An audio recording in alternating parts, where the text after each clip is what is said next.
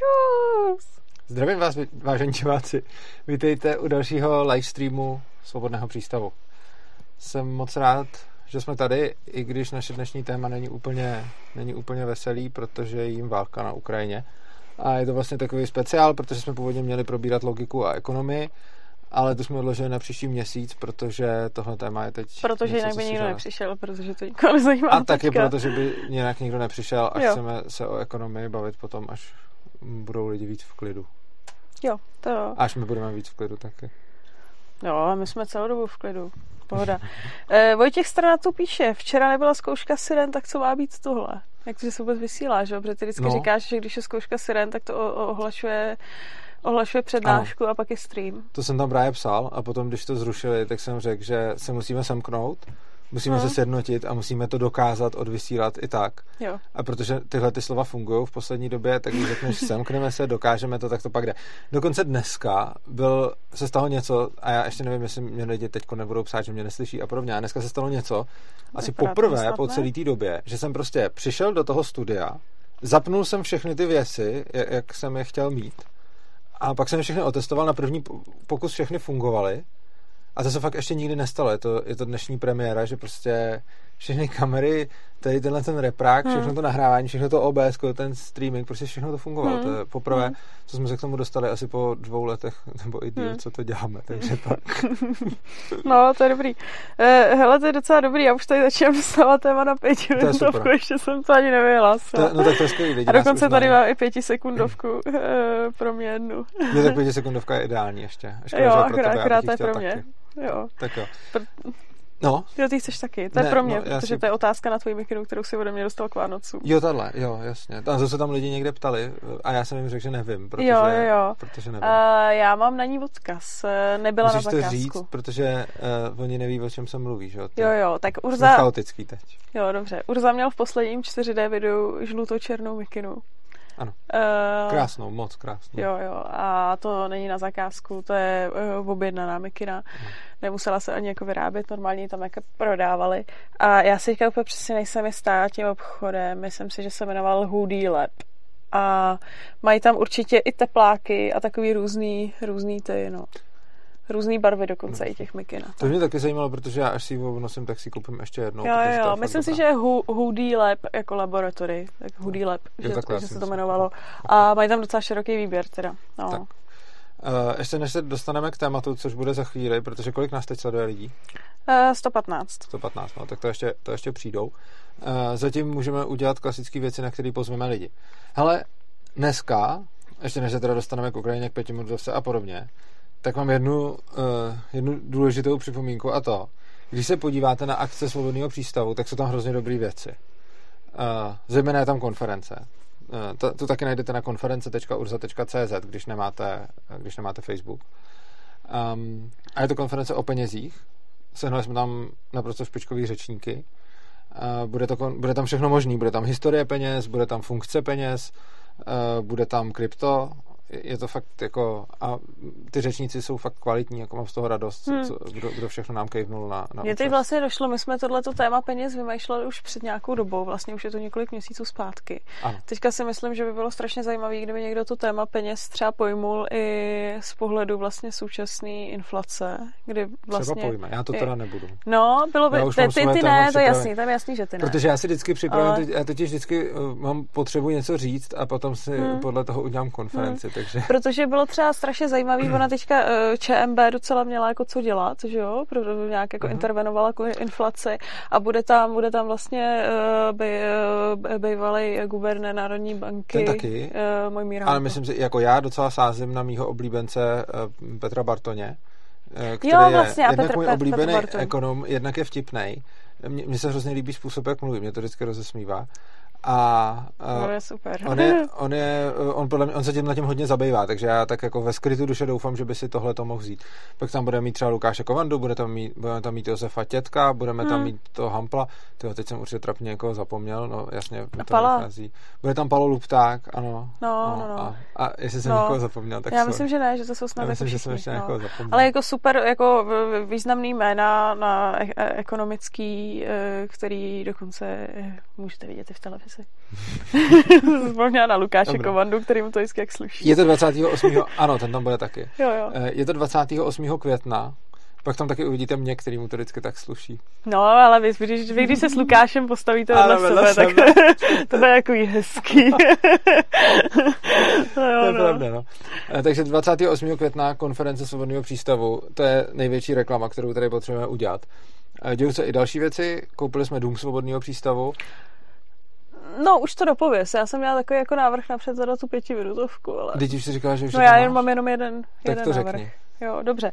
E, jestli teďka mi chcete dát nějakou, nějaký téma, e, který mi napíšete do komentáře, do chatu pod videem, který já Urzovi zadám a on bude mít pět minut na to ho zodpovědět nebo vysvětlit, tak mi tam můžete psát. E, ideálně vybírám něco, co je k tématu. Takže jestli máte nějakou pětiminutovku, která by vás třeba jako zajímala, nebo nějaký dotaz týkající se Ankapu ohledně třeba tématu našeho videa, teďka současného, tak, tak teďka můžete psát. Já si ho tady vyberu. Kouzlo je v tom, že Urza se na to většinou nemůže připravit, nikdy se na to nemůže připravit, takže to bude Ano. zajímavý. Mám pocit, že teď jsme skoro nejchaotičtější ze všech začátků streamu, co kdy bylo. A nevím, jestli je to jenom můj pocit, nebo se to skutečně děje. Hmm. Každopádně budu pokračovat v domu svobodného přístavu, který jsme koupili. Uh, o tom, co to je, se tady nebudu rozpovídávat, protože zanedlouho, a nechci to úplně teď slibovat, ale řekl bych, že tak asi za týden, možná za dva, vydáme video, eh, kde vysvětlíme, co to je. Teda nevysvětlíme to my dva, vysvětlím to já s Michalem Kandlerem, což je eh, správce domu svobodného přístavu. A každopádně, jako, kdo nechce čekat na video, tak si to může přečíst na webu doom.urza.cz a když se podíváte na události svobodného přístavu na Facebooku, tak tam najdete uh, možnost přijet na křest, který bude 7. května. Takže 7. května je barák, 28. května je konference a pak jsou tam klasicky přednášky, uh, streamy vyhlášený. Rovnou taky se můžete zaregistrovat na další stream, to jsem už jako adaptoval hmm. tuhle techniku, že vždycky, když jsme na streamu, tak v tu dobu už existuje a je vymyšlený téma toho dalšímu, dalšího streamu, eh, což je teď to, co mělo být toho současného, takže je to logika a ekonomie a můžete si tam kliknout účast, už to vidíte i na Facebooku, i na YouTube a ideálně si tam zaklikejte všechno, aby vás to pak upozornilo, aby, aby jste pak... No to... A, a to už možná za sebou sirény. Takže já to, hele, prosím tě, já furt vyhlašuju přednášky, streamy a všechno a vždycky se mi stane, hmm. že mi napíše najednou z ničeho nic někde, a jako po každý jako jiný, někdo jako z takových těch skálních lidí okolo svobodného přístavu, co už jsou tam roky a teď v tu první středu v měsíci, hmm. ježišmarja, já jsem úplně zapomněla, že je dneska přednáška. Já takhle se si tím a třeba někdo, jestli bude záznam nebo něco takového. To taky, to, to je oblíbená otázka u každé přednášky, jestli hmm. bude záznam a potom kdy bude, co, což jsou taky věci, které jsou vždycky stejné. Hmm. Tak. Hmm. A myslím, že se můžeme vrhnout kolik je hodin? 19.08. Dobře, tak se můžeme pomalu vrhnout na pětiminutovku, protože hmm. moje úplně totálně nerozbitný hodinky, který právě... Jo, ty nemáš hodinky. No, už dávno, mě to, mě to štve, to že potom já. se mi blbě dělají pětiminutovky, protože já, jako naštěstí ty hodinky jsou, jsou byly tak nerozbitný, že když jsem s nima hmm. uh, třísknul do té skály, jak jsem tam přistál, tak se jim jenom trošku uh, odloupl kous sklíčka a teď mám na opravě a ono trvá měsíc, než jsem dají to nový sklíčko, protože ho musí nechat poslat ze Švýcarska. Lep, lepší hodinky jak nohy. Ano, výrazně lepší hodinky jak nohy. A jako pře- přežili crash test jak nikdo. Dobře. Akorát teď tam teda musíme dát nový sklíčko, protože to se je takový úplně milimetrový, jako ten, což jako je dobrý na to, tak co to, to je bylo hezký, že, že jste se oba upravili. Ano, oba jsme se upravili. Tak. Tak jo. Eh, jo, já jsem teďka, jak jsem poslouchala tebe, tak jsem se tady v tom ztratila. Nicméně, o té Kapounový tady, jestli by se ubránila Ukrajina spíš, kdyby byla Ankap uh, oblast bez státu a vlády. To si myslím, že možná k tomu se částečně, no já vlastně nevím, to je, to je asi otázka, ale uh, nevím, jestli se to možná tomuhle částečně nebudeme i trošičku věnovat. Uh, ježiš. Tady je toho teďka teďka víc. Mimochodem, než to Tereska najde, tak se můžete taky těšit na to, že vyjde někdy video s Evou Kapounovou. Hmm. No, hele jo, tady uh, Honza Macháček se ne, to, to pardon, vedle. Tomáš, Tomáš Nestrojil se taky ptá, jak by zvládla Ukrajina invazi, pokud by na jejich území byl ANKAP. A chceme to určitě dát do pětiminutovky. Že ono to možná budeme v tom videu řešit, Ale a co? ne, nepřipomněla bys mi to potom, protože to nejdrapnější, co bychom mohli udělat, je teď Že říct lidem, že se to bude rozebírat Jo, a videu pak, a pak, se to- pak se k tomu nedostat. Hmm, hmm. Uh, tak, Hmm. Takže, ale ty seš tady ten člověk, co má paměť, takže Dobře, to připomeň. Takže, Dobře, a nebo dobře. nám to připomeňte vy. dobře. Tím pádem Ještě tady Jiří Strmeska psal Bitcoin a útěk Rusů do Bitcoinu a možné zneužití ruské vlády jako útěk před sankcemi. To je taky spíš možná, nevím, jestli chceš k tomu něco to, říct. Jako mohli bychom, skoro mi to přijde, že bych chtěl nějakou takovou šťavnatou pětiminutovku. Hmm. Jako. Jestli tam nějakou máš teda, jestli ne, tak můžeme dát tuhle. Ty jsi říkala hmm. už na začátku, že tam nějakou měla dřív, než to vyhlásila. Jo, ale to byla nějaká, nějaká zase k, ke covidu. Jo, tak to bylo dát, takový trošku, no, že mi přišlo, že jsme něco podobného řešili už minule docela, docela intenzivně. Ech, ech, ech, tady obno, Petr Drahoš obnovení území po válce v Ankapu. No. Tak dáme, no. tu, tak dáme ten, ten ať jo, Takže tak a pak je, tady, a pak je tady ještě otázka, jaké máme na, uh, názor na údajné vyvražďování civilního obyvatelstva na Donbasu. Dobře. No, o to máš svobody. Jo. No tak jo. Dobrá, takže uh, Rusko a Bitcoin. Samozřejmě ty sankce, které teď dopadají na Rusko, jsou možné v důsledku toho, že v Rusku je rubl a že ten rubl není krytej. Takže potom se jako potom se to dá různě vypínat, dá se vypínat různě SWIFT a zmrazovat uh, kusy rezerv Ruské centrální banky, což potom má devastující dopady na tu ekonomiku, což asi jako z pohledu toho, že se brání Ukrajina agresorovi, je tohle dobrý, ovšem zároveň na tom lze krásně ilustrovat, jak moc je centrální bankovnictví a to frakční bankovnictví prostě fragilní, že hm, ho lze takhle prostě ostřihnout a vypnout. A přesně jako kdyby používali Bitcoin, taky nikdo vypnout nemůže, i kdyby chtěli, Uh, protože, se to, protože to není, není jak technicky udělat, takže nejde nikoho odstřihnout od Swiftu na Bitcoinu ani, ani tak podobně. A jestli by se uh, Ruska, Rusko mohlo na Bitcoin přejít, no jako teoreticky by na Bitcoin přejít mohlo, otázka je, že podle mě to není úplně realistický scénář, protože podle mě to jako, jako bylo by to hezký, ale podle mě se to, podle mě se to teď úplně, teď úplně nestane, protože ty lidi tam asi budou mít jiné starosti a nepřijde mi, že by a, že by ta měna ztratila až tolik, že by ne, nebyla vůbec použitá vevnitř té země. Záží, co s tím bude dělat dál Ruská centrální banka. Teoreticky by se i mohlo stát, že by ta měna úplně padla a pak by ty lidi museli používat něco jiného. A třeba je pravda, že ve Venezuele uh, se ten bitcoin používat začal, když, když ta měna byla už úplně v háji, ale ta situace zatím v Rusku není. A dokud ten rubl bude aspoň nějak fungovat, tak uh, lidi nemají moc důvod na bitcoin masově přecházet kdyby fungovat zcela přestal, tak je tady ta možnost, uh, že by na Bitcoin, že by na Bitcoin přešli, pokud by jim teda stát tam nevnutil nějakou zase, zase další měnu. A že by tím vláda mohla uniknout sankcím, no vláda tím dost dobře uniknout sankcím nemůže, respektive některým ano, třeba tomu odpojení z toho SWIFTu a podobně, takže jako když by najednou, ale to by jim zase z toho zahraničí museli platit ten bitcoin, což zase není vždycky úplně easy, takže do nějaký míry by se tím eh, sankce daly obejít, ale přijde mi, že ta jako hlavní výhoda toho, kdyby celý Rusko nebo potažmo celý svět nebo jako různé země byly, měly bitcoinovou ekonomiku, spočívá v tom, že by ta válka nešla ani takhle dost dobře vést, protože ten stát, jako ten monetární, ta monetární politika je nástroj státu na to, aby odebírala od těch lidí peníze. Což znamená, že kdyby tam byl Bitcoin, tak je pravda, že teď nejdou na to Rusko uvalit ty sankce, ale zároveň by pro Rusko bylo výrazně komplikovanější vybudovat si tu armádu, kterou má teď a kterou bude mimo jiné i z těch peněz lidí a z té hodnoty, kterou z nich dostává právě praktikováním té monetární, monetární politiky, jako každý stát.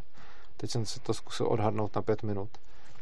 Já jsem, já se omlouvám, já jsem to nestopovala úplně přesně, ale myslím, do pěti minut jsem se určitě vešel. Tak super. Jo. Tak to by bylo vše. Jo, jo. No, no tak dobrý. Mezitím se tady rozjela taková trošku diskuze. A já bych pomalu ukořistit tablet, co myslím? Uh, ne. Uh, to bylo krutý. Jo. No, nějaká diskuze, kde uh, Honza Macháček eh, má názor, že v, v, v naší facebookové skupině, což je teda asi v fórum Svobodného přístavu, že 90% lidí pro ukrajinští jako fanatici.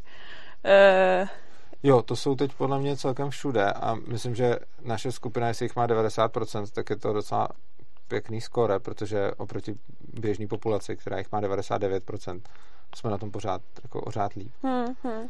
No. A ale to je možná věc, kterou, nebo jinak, jak to téma uchopíme.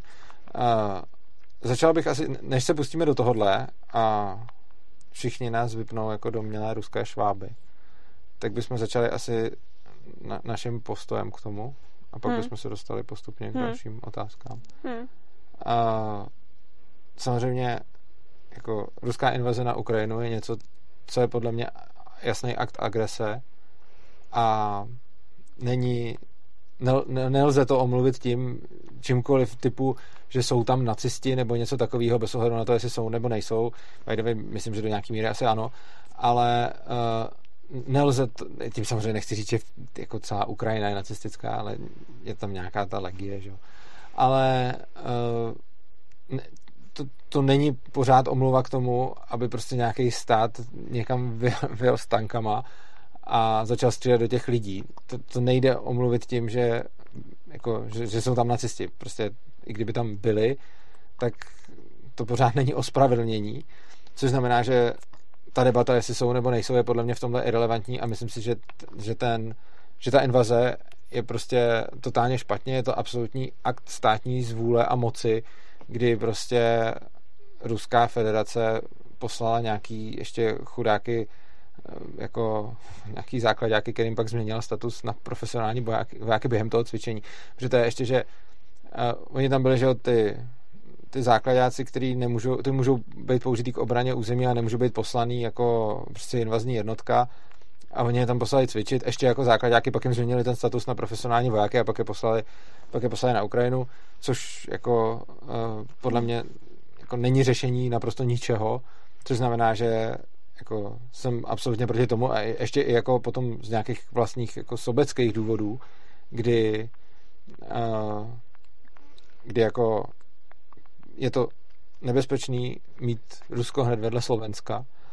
A jo, protože zase jako spousta lidí řekne uh, zase na druhou stranu Amerika dělá podobné věci a mají pravdu, dělá prostě, jo, jakože jenom my se na to díváme z toho našeho pohledu jako západního a, a dává to smysl, prostě Amerika není, neohrožuje nás, Českou republiku, takže když vlítnou do Iráku, tak nám to v zásadě jako neznamená ohrožení na té bezpečnosti, protože když Amerika vlítne do Iráku, tak Česká republika nebude na řadě a nějaký to neohrožuje. Když Rusko vlítne na Ukrajinu, tak Česká republika asi nebude hned další, ale prostě zvyšuje to, zvyšuje to nějaký, nějaký bezpečnostní hmm. riziko, takže prostě zase všude se píše, že je to jako bezprecedentní a tak podle mě to zas tak bezprecedentní není, protože jako se na světové scéně jako děje, že občas nějaký stát vlítne do nějakého menšího a je to vždycky špatně mimochodem tohle to neříkám, abych zlehčoval tu ruskou invazi, prostě je to naprosto špatně ve všech těch případech. A mm, tak, takže jako rozhodně to nechci nějak hájit. Ale právě protože tohle to, co jsem teď říkal, slyšíme, teda krom toho srovnání s tou Amerikou, to už zase byla jako hereze proti tomu, co se dneska smí a nesmí a má a nemá říkat, tak vlastně všechno to, co jsem říkal, je to, co slýcháme neustále furt dokola v médiích a je to, jede to pořád dokola, takže to tady nebudu tak moc opakovat, jenom jsem to chtěl předeslat, jako, že to je můj názor a potom se dál chci bavit o dalších aspektech, který tak často nezaznívají, nebo jsou to minoritní názory, ale chtěl jsem tímhle tím začít, aby bylo, aby bylo jasný, že jako se, se s tím rozhodně nestožňuji a rád bych, aby to, Ukrajinci, aby, aby to Ukrajinci ubránili. Hmm. A vlastně my sami jako pomáháme, jako ne vojákům, já jsem třeba nechtěl posílat uh, bitcoiny ukrajinské armádě, protože se mi nechce jako dotovat státní armádu, ať už jakýkoliv státu, ale pomáháme eh, vlastně dostávat tam odsaď lidi. Eh, dneska jsme tady měli ubytovanou vlastně ukrajinskou rodinu. Ten dům svobodného přístavu, o kterém jsem mluvil, je další místo, kam se budou přijímat uprchlíci a společně se Students for Liberty jsme nějak jako organizovali stažení lidí z, z Ukrajiny hmm. sem, který tam byli a který potřebovali utéct, takže jsme se na tom nějak podíleli logisticky, finančně a vlastníma zdrojema. Takže jako rozhodně bych rád, aby to Ukrajina ubránila, ale dál bych chtěl určitě mluvit o nějakých věcech, třeba bych pak navázal na to, ale hmm. ještě tě nechám říct, jestli k tomu, má, jestli k tomu chceš něco ty. Ne, tak za prvý, eh, za prvý nebezpečný je to pro nás, protože jsme v podstatě taky jako postsovětská republika, kterou, eh, kterou můžou některý, některý eh, vlastně rusové zejména prostě ty vysoce postavený považovat za nějakou jako součást jako dalšího svého teritoria, mm-hmm. že jo. Takže prostě už jenom to, že nějak to Rusko se po státek bude rozpínat k nám, může znamenat, že prostě jednou, jednou tady budeme řešit, jako jestli třeba i my budeme Rusko. Ač samozřejmě tam je ten obrovský argument, že my jsme součástí toho NATO, že jo? což mm-hmm. Ukrajina nebyla. A e, otázka samozřejmě, jestli někdy byl dobrý nápad, aby jako Ukrajina třeba byla v NATO nebo v Evropské unii. Já se teďka je obrovský jako tlaky teď na to. přímo do Evropské Přesně, unie. no, teďka Při, Ukrajina no, teď rychle připadá do Evropské unie, samozřejmě teďka se změnila situace. Já jsem k tomuhle třeba vždycky měla trošičku zdrženlivější, na, uh, zdrženlivější uh, postoj, protože uh, v podstatě od doby, kdy začala nějaká válka na východě, na východě Ukrajiny, tak eh, tam to bylo takový jako nejasný, přece jenom jako ta Ukrajina od západu na východ, čím jde víc, tak je rodinama víc s tím Ruskem propojená a je potřeba, nebo myslím si, že vždycky bylo potřeba tam tu hranici nějak jako zachovat funkční, protože jakmile by eh, Ukrajina vstoupila do NATO nebo do Evropské unie, tak ta východní hranice by se uzavřela, což prostě by byl obrovský problém. Tam pro mhm. strašně moc jako lidí nebo i Rusů, kteří vlastně žijou, žijou na té ukrajinské straně a nebo Ukrajinců, kteří žijou na té ruské straně. No, teďka se situace trošičku změnila, tak samozřejmě jako je asi pochopitelný, že je tam jako vyhraněnější trošku atmosféra a e, jsou tendence se od toho Ruska, Ruska víc oddělovat. E, nejsem si úplně jistá, jestli jak, jak, jak to dál povede a spíš mi přijde, že třeba nějaký přijímání do NATO nebo Evropské unie. Bohužel zase bude vnímat to Rusko jako nějaký jako projev, nějaký provokace. Nebo tak na to teď asi není na stole, teď je ta EU, že jo? No, jasně, no, tak hlavně ta Evropská unie, no no. Prosím tě, no, no pokračuj, promiň. No, no, povídej. Já jsem tam chtěl totiž odpovídat na nějakou otázku a než jsem se do ní pustil, uh, tak jsem se tady začal vykecávat o invazi a já ty mi to dáš. Děkuji. Já už jsem chtěl aktivovat hmm. jadernou pohotovost, jestli nedostanu tablet. A nakonec hmm. se to hezky stalo samo od sebe. Mm, každopádně, ne, nevíš, o čem jsem tam, uh, nevíš, o čem jsem tam mm, mluvil? Uh, no, jsem to, já... Jsem odpovídat? No, měl uh, tu otázku, jak by se Ukrajina ubránila, kdyby byla Ankap území, ale to jsme jo, říkali. Tohle, to, jsme... to, asi, to asi až potom. Dobře, řekla, to asi... No já, já jsem právě začal odpovídat na nějakou otázku, uh, hmm. kterou jsem tady měl a pak jsem se do toho, pak hmm. jsem se do toho uh, hmm. jako zamotal hmm. a teda nezamotal, hmm. jenom jsem prostě zapomněl, zapomněl tu otázku, takže jestli hmm. ví třeba někdo. No. Taky si myslím, že to tady hodně, hodně, jo, už vím, hodně to, to téma rezonuje, protože prostě Ukrajina je fakt jako za kousíček. A když do celkem jako, dobře, teda chudší zemí, jo, takže prostě v, ty města jako jsou trošku chudší od pohledu, ale přece jenom je nám to jako kulturně celkem i trošičku blízký. Jo. Ta Ukrajina, strašně moc lidí na Ukrajině bylo, všichni nějaký Ukrajince známe, protože tady prostě s náma žijou. Tak najednou, když se tam eh, v obydlených oblastech objeví tanky a začnou tam nějaký takovýhle konflikty a dneska ještě v době, kdy jsou jako sociální sítě, každý člověk to zvládne vysílat na Twitter, na Facebook nebo ne. prostě v nějaké jako zprávy o tam teď posílat, tak to mezi těma lidma budí samozřejmě obrovský emoce. Já už vím, co jsem chtěl. Tady Jan Macháček říkal v Urzově v obě skupině, tak hmm. 90% lidí jsou pro, Urka, pro ukrajinští fanatici. Uh, no, jasně, je to forum svobodného přístavu a jak jsem říkal na začátku, 90% mi přijde docela, docela dobrý skóre, protože je to pořád výrazně lepší než, než zbytek společnosti, kde skutečně jako pro ukrajinských fanatiků je strašně moc, což se bohužel a mě nevadí, že ten člověk je na straně Ukrajiny, já jsem taky. Eh, to, co mi vadí, je, že v podstatě se tady jednak pomalu kdykoliv někdo vyjádří nějaký názor, který by byl kritický směrem k Ukrajině, tak je to hned špatně. A já si třeba pamatuju, že jsem kritizoval tu všeobecnou mobilizaci na Ukrajině. To je třeba první téma, který bych tady rád zmínil, ačkoliv samozřejmě jako ta ruská invaze je něco, co odsuzuju, tak ale odsuzuju taky to, že ukrajinský režim prostě zaved mobilizaci a že nutí lidi bojovat. To je podle mě něco naprosto barbarského, kdy někdo přijde k člověku a prostě mu dá pistoli k hlavě a řekne běž někoho vraždit nebo a riskovat život. To je podle mě relikt nějaký úplně dávno minulej a je to v podstatě, že z někoho děláme otroka a je to absolutně jako nepřípustný z mýho pohledu.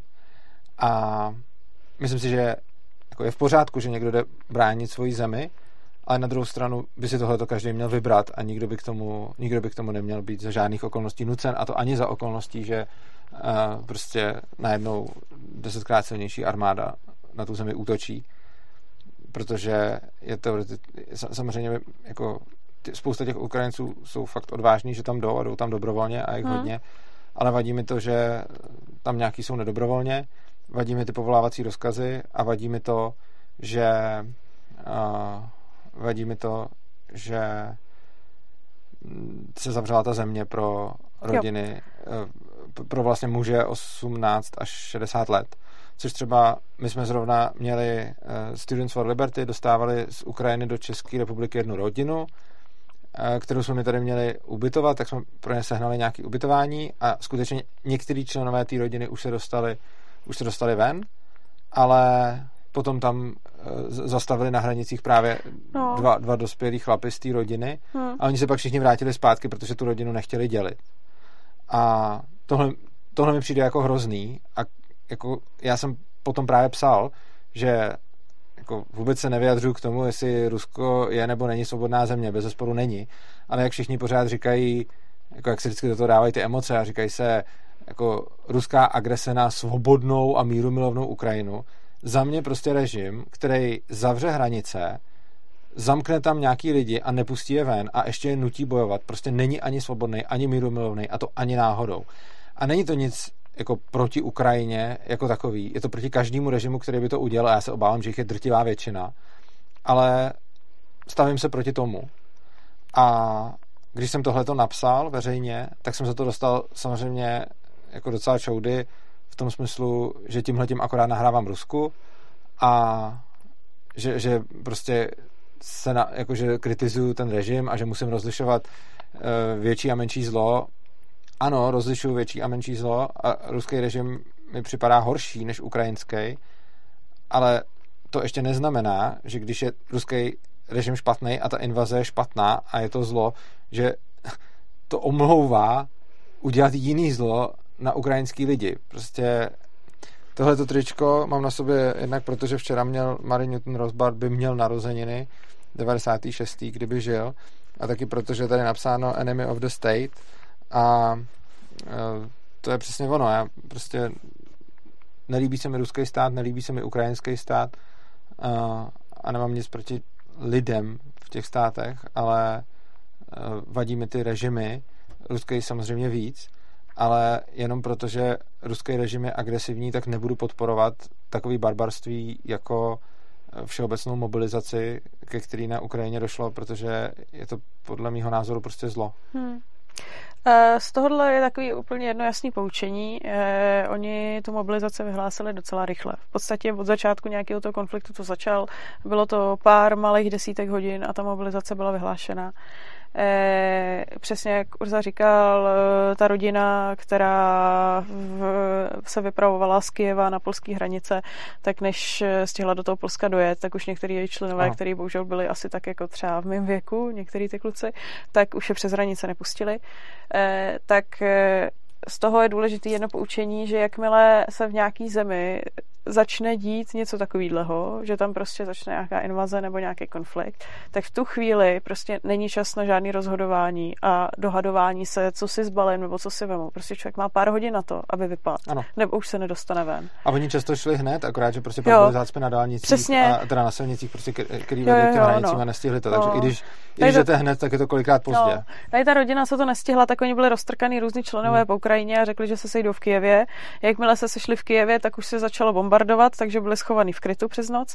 No a druhý den, když se chtěli vypravovat na hranice, tak prostě něko, už, už, už tyhle ty kluky snad jako vyšouply hmm. z vlaku, že už prostě nikam nejedou. Ano. Takže. Eh, nevím, mě já asi něco asi, no i když je fakt, že já nevím, jako zdravotník, i když jsem ženská, jak je možný, že mě přes hranice taky nepustili, ale eh, znamená to, že jakmile to vypadá, že už jako začíná nějaký takovýhle konflikt, tak opravdu zbalit tašku a člověk má pár hodin na to, aby vypadl přes hranice, jinak už má smůlu, jo. Brandinka 102 píše, to stejný by se dělo včera. No, uh, Já si myslím, ano, že dělo, no. Dělo, pokud by uh, se včera bránila. Ono je taky ještě možný, že bychom udělali tu taktiku, co vždycky, a to je, že bychom sem kohokoliv pustili a tím pádem by se nic takového A to neznamená, nekonalo. že by nebyla mobilizace. Víš co, ono jako nemusí dojít, jako že to neznamená, že by nezavřeli hranice a neřekli všichni zůstaňte tady a budeme čekat, co se bude dít. No pozor, mobilizace přece není uzavření hranic, mobilizace je povolání těch lidí do armády, což by nebylo. Jako to jo, ale. Uh... V 68. ani v 39. teda v 38. nebyla mobilizace Uh, jo, ale neznamená to, že, že je obrana ne, aktivovaná, že to znamená, že ty lidi jsou k dispozici, ale neznamená to, že se musí bránit. No, Jenom je, jako kdyby se jo, rozhodlo. No, ne? jasně, ta, jako, samozřejmě oni i pak v tom 68. se ty hranice zavřely hmm. a co jako ještě napřed ty lidi pouštěli, i když jako neoficiálně, ale prostě. Hmm. Uh, ale jako když už by se Česká republika bránila nebo jakákoliv jiná země, tak se obávám, že by uh, ta uh, všeobecná mobilizace byla celkem krok, který bychom mohli čekat skoro od každého a myslím si, hmm. že, uh, že, je to, že je to prostě špatně. Takže jako není to nějaký specifikum Ukrajiny, ale těžko se mi poslouchá jako řeči, taky ty emotivní řeči o tom, jak Rusko napadlo svobodnou a mírumilovnou zemi a zároveň vidím, jak ta svobodná a mírumilovná země takzvaně tam drží hmm. vlastní občany uvnitř a nedovolí jim odejít, když chtějí a nutí je bojovat to prostě není no, svobodné. No, je, je to fakt, že svobodná míromilovná země Ukrajina oproti Rusku zcela jistě je. Oproti Rusku. Ale je pravda, že ono jsme prostě tak hrozně zvyklí, že stát tohle to něco takového může udělat a povolat do ty lidi armády, že to vlastně většina lidí vůbec jako nevnímá jako něco, co je vlastně vůči tomu jednotlivci e, nějaký agresivní. Že, jo? No. že prostě když jsme, když jsme zakazovali, protože to je, tady jako je to tím, že strašně moc lidí vnímá e, vojáka nebo vojáka, který brání svůj vlast, jako něco jako strašně ušlechtilýho. Protože když nám e, komunisti zakazovali opustit hranice, tak jsme jako vnímali, že je to hrozně špatný, jak si to můžou dovolit a prostě vězní doložky a hrozný, hrozný. Ale jakmile prostě přijde nějaký ozbrojený konflikt a jsou uzavřené hranice, tak už vlastně tohleto vnímání se někam posouvá, protože mají jako lidi pocit, že bránit vlast je něco jako, něco jako morálně uh, dobrýho nebo jako nebo jako něco obhajitelného, když je to v rámci obrany vlasti. Uh, The True Prophet mi píše, že 38 byla mobilizace, uh, jo byla, ale myslím, že nebyla všeobecná mobilizace a pokud se pletu, tak mi to prosím tady napište, uh, možná to prostě není pravda, možná to vím blbě. Já jsem si myslel, že ve 38. Ne, jako čekali všichni, že se bude bojovat, byli že už v těch, v těch bunkrech připravení mm. na, na útok, ale nemyslel jsem si, že tomu předcházela všeobecná mobilizace, myslel mm. jsem, že tam byly jenom nějaký, jako nějaká částečná mobilizace, ale, ale nevím, možná, možná říkám blbosti, takže mě prosím Hmm. Takže mě prosím opravte. Ne, v každém případě jako je hezký, jak, eh, protože ono Ukrajinci jsou roztrkaný eh, různě po Evropě, jich strašně, strašné množství, prostě pracuje v různých, různých státech, ne, nejen evropských. Tak jako je hezký, že opravdu je v zahraničí hodně dobrovolníků, který tu zemi chtějí bránit dobrovolně a pokud tak někdo jako dobrovolně chce, tak mi to přijde jako v pořádku mm-hmm. a jako určitě v tom vidím nějaký jako akt odvahy, protože jako já třeba bych si úplně nejsem jistá, jestli bych něco takového asi šla dělat. Asi spíš ne. Jako, ne, bych... za, prvý, za prvý to neumím a za druhý mě vždycky přišlo, že uh, bojovat za vlast je v podstatě v překladu, ve volném překladu jít bojovat za nějaký systém a ty politiky, spíš než jít bojovat za, já nevím, nějaký svůj domov a, a tady bezprostřední okolí, že jo? protože člověk zpravidla potom nebojuje v místě svého bydliště a v nějakých místech, které jsou pro něj blízký, ale je poslaný někam na nějakou frontu. Že jo? Děkuji Světlušte a Šlamokavkovi, že mě tady opravili byla, byla všeobecná mobilizace. Já hmm. jsem to nevěděl, myslel jsem si, že nebyla, myslel jsem si, že tam hmm.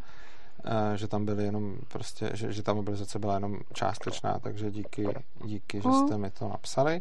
Jak to znamená v tu chvíli? Já samozřejmě nevím, jak tenkrát ty pravidla byly nastaveny, ale to, kdyby byl stejný princip, tak to znamená, že neopustíš zemi, ale zároveň vlastně nebráníš. Uh, tak, teď tady píše, uh, píše mi Matyáš Gregor, co říkáš na rozhovor Dobrovského v Reflexu, přijde mi dost etatistický, plánuješ ho pozvat znovu. Uh, já eh, myslím, že takhle, eh, nevím jestli, ho, nevím, jestli ho pozvu, asi k Ukrajině teď ne, protože budu teď na rehabilitaci, takže mám pár mm, předtočených dílů studia, který budu posílat a teď, teď nějakou dobu nebudu, teď nějakou dobu nebudu uh, moc točit nový. A co se týče Jana Dobrovského, já si ho hrozně vážím a mám ho, mám ho rád a strašně dobře se mi s ním povídalo. Možná víc než přímo ho znám přes jeho dceru, protože uh, s tou se znám docela dobře, s Karolínou, to jste tady viděli, to byl asi nejčastější host studia a byla tady asi třikrát.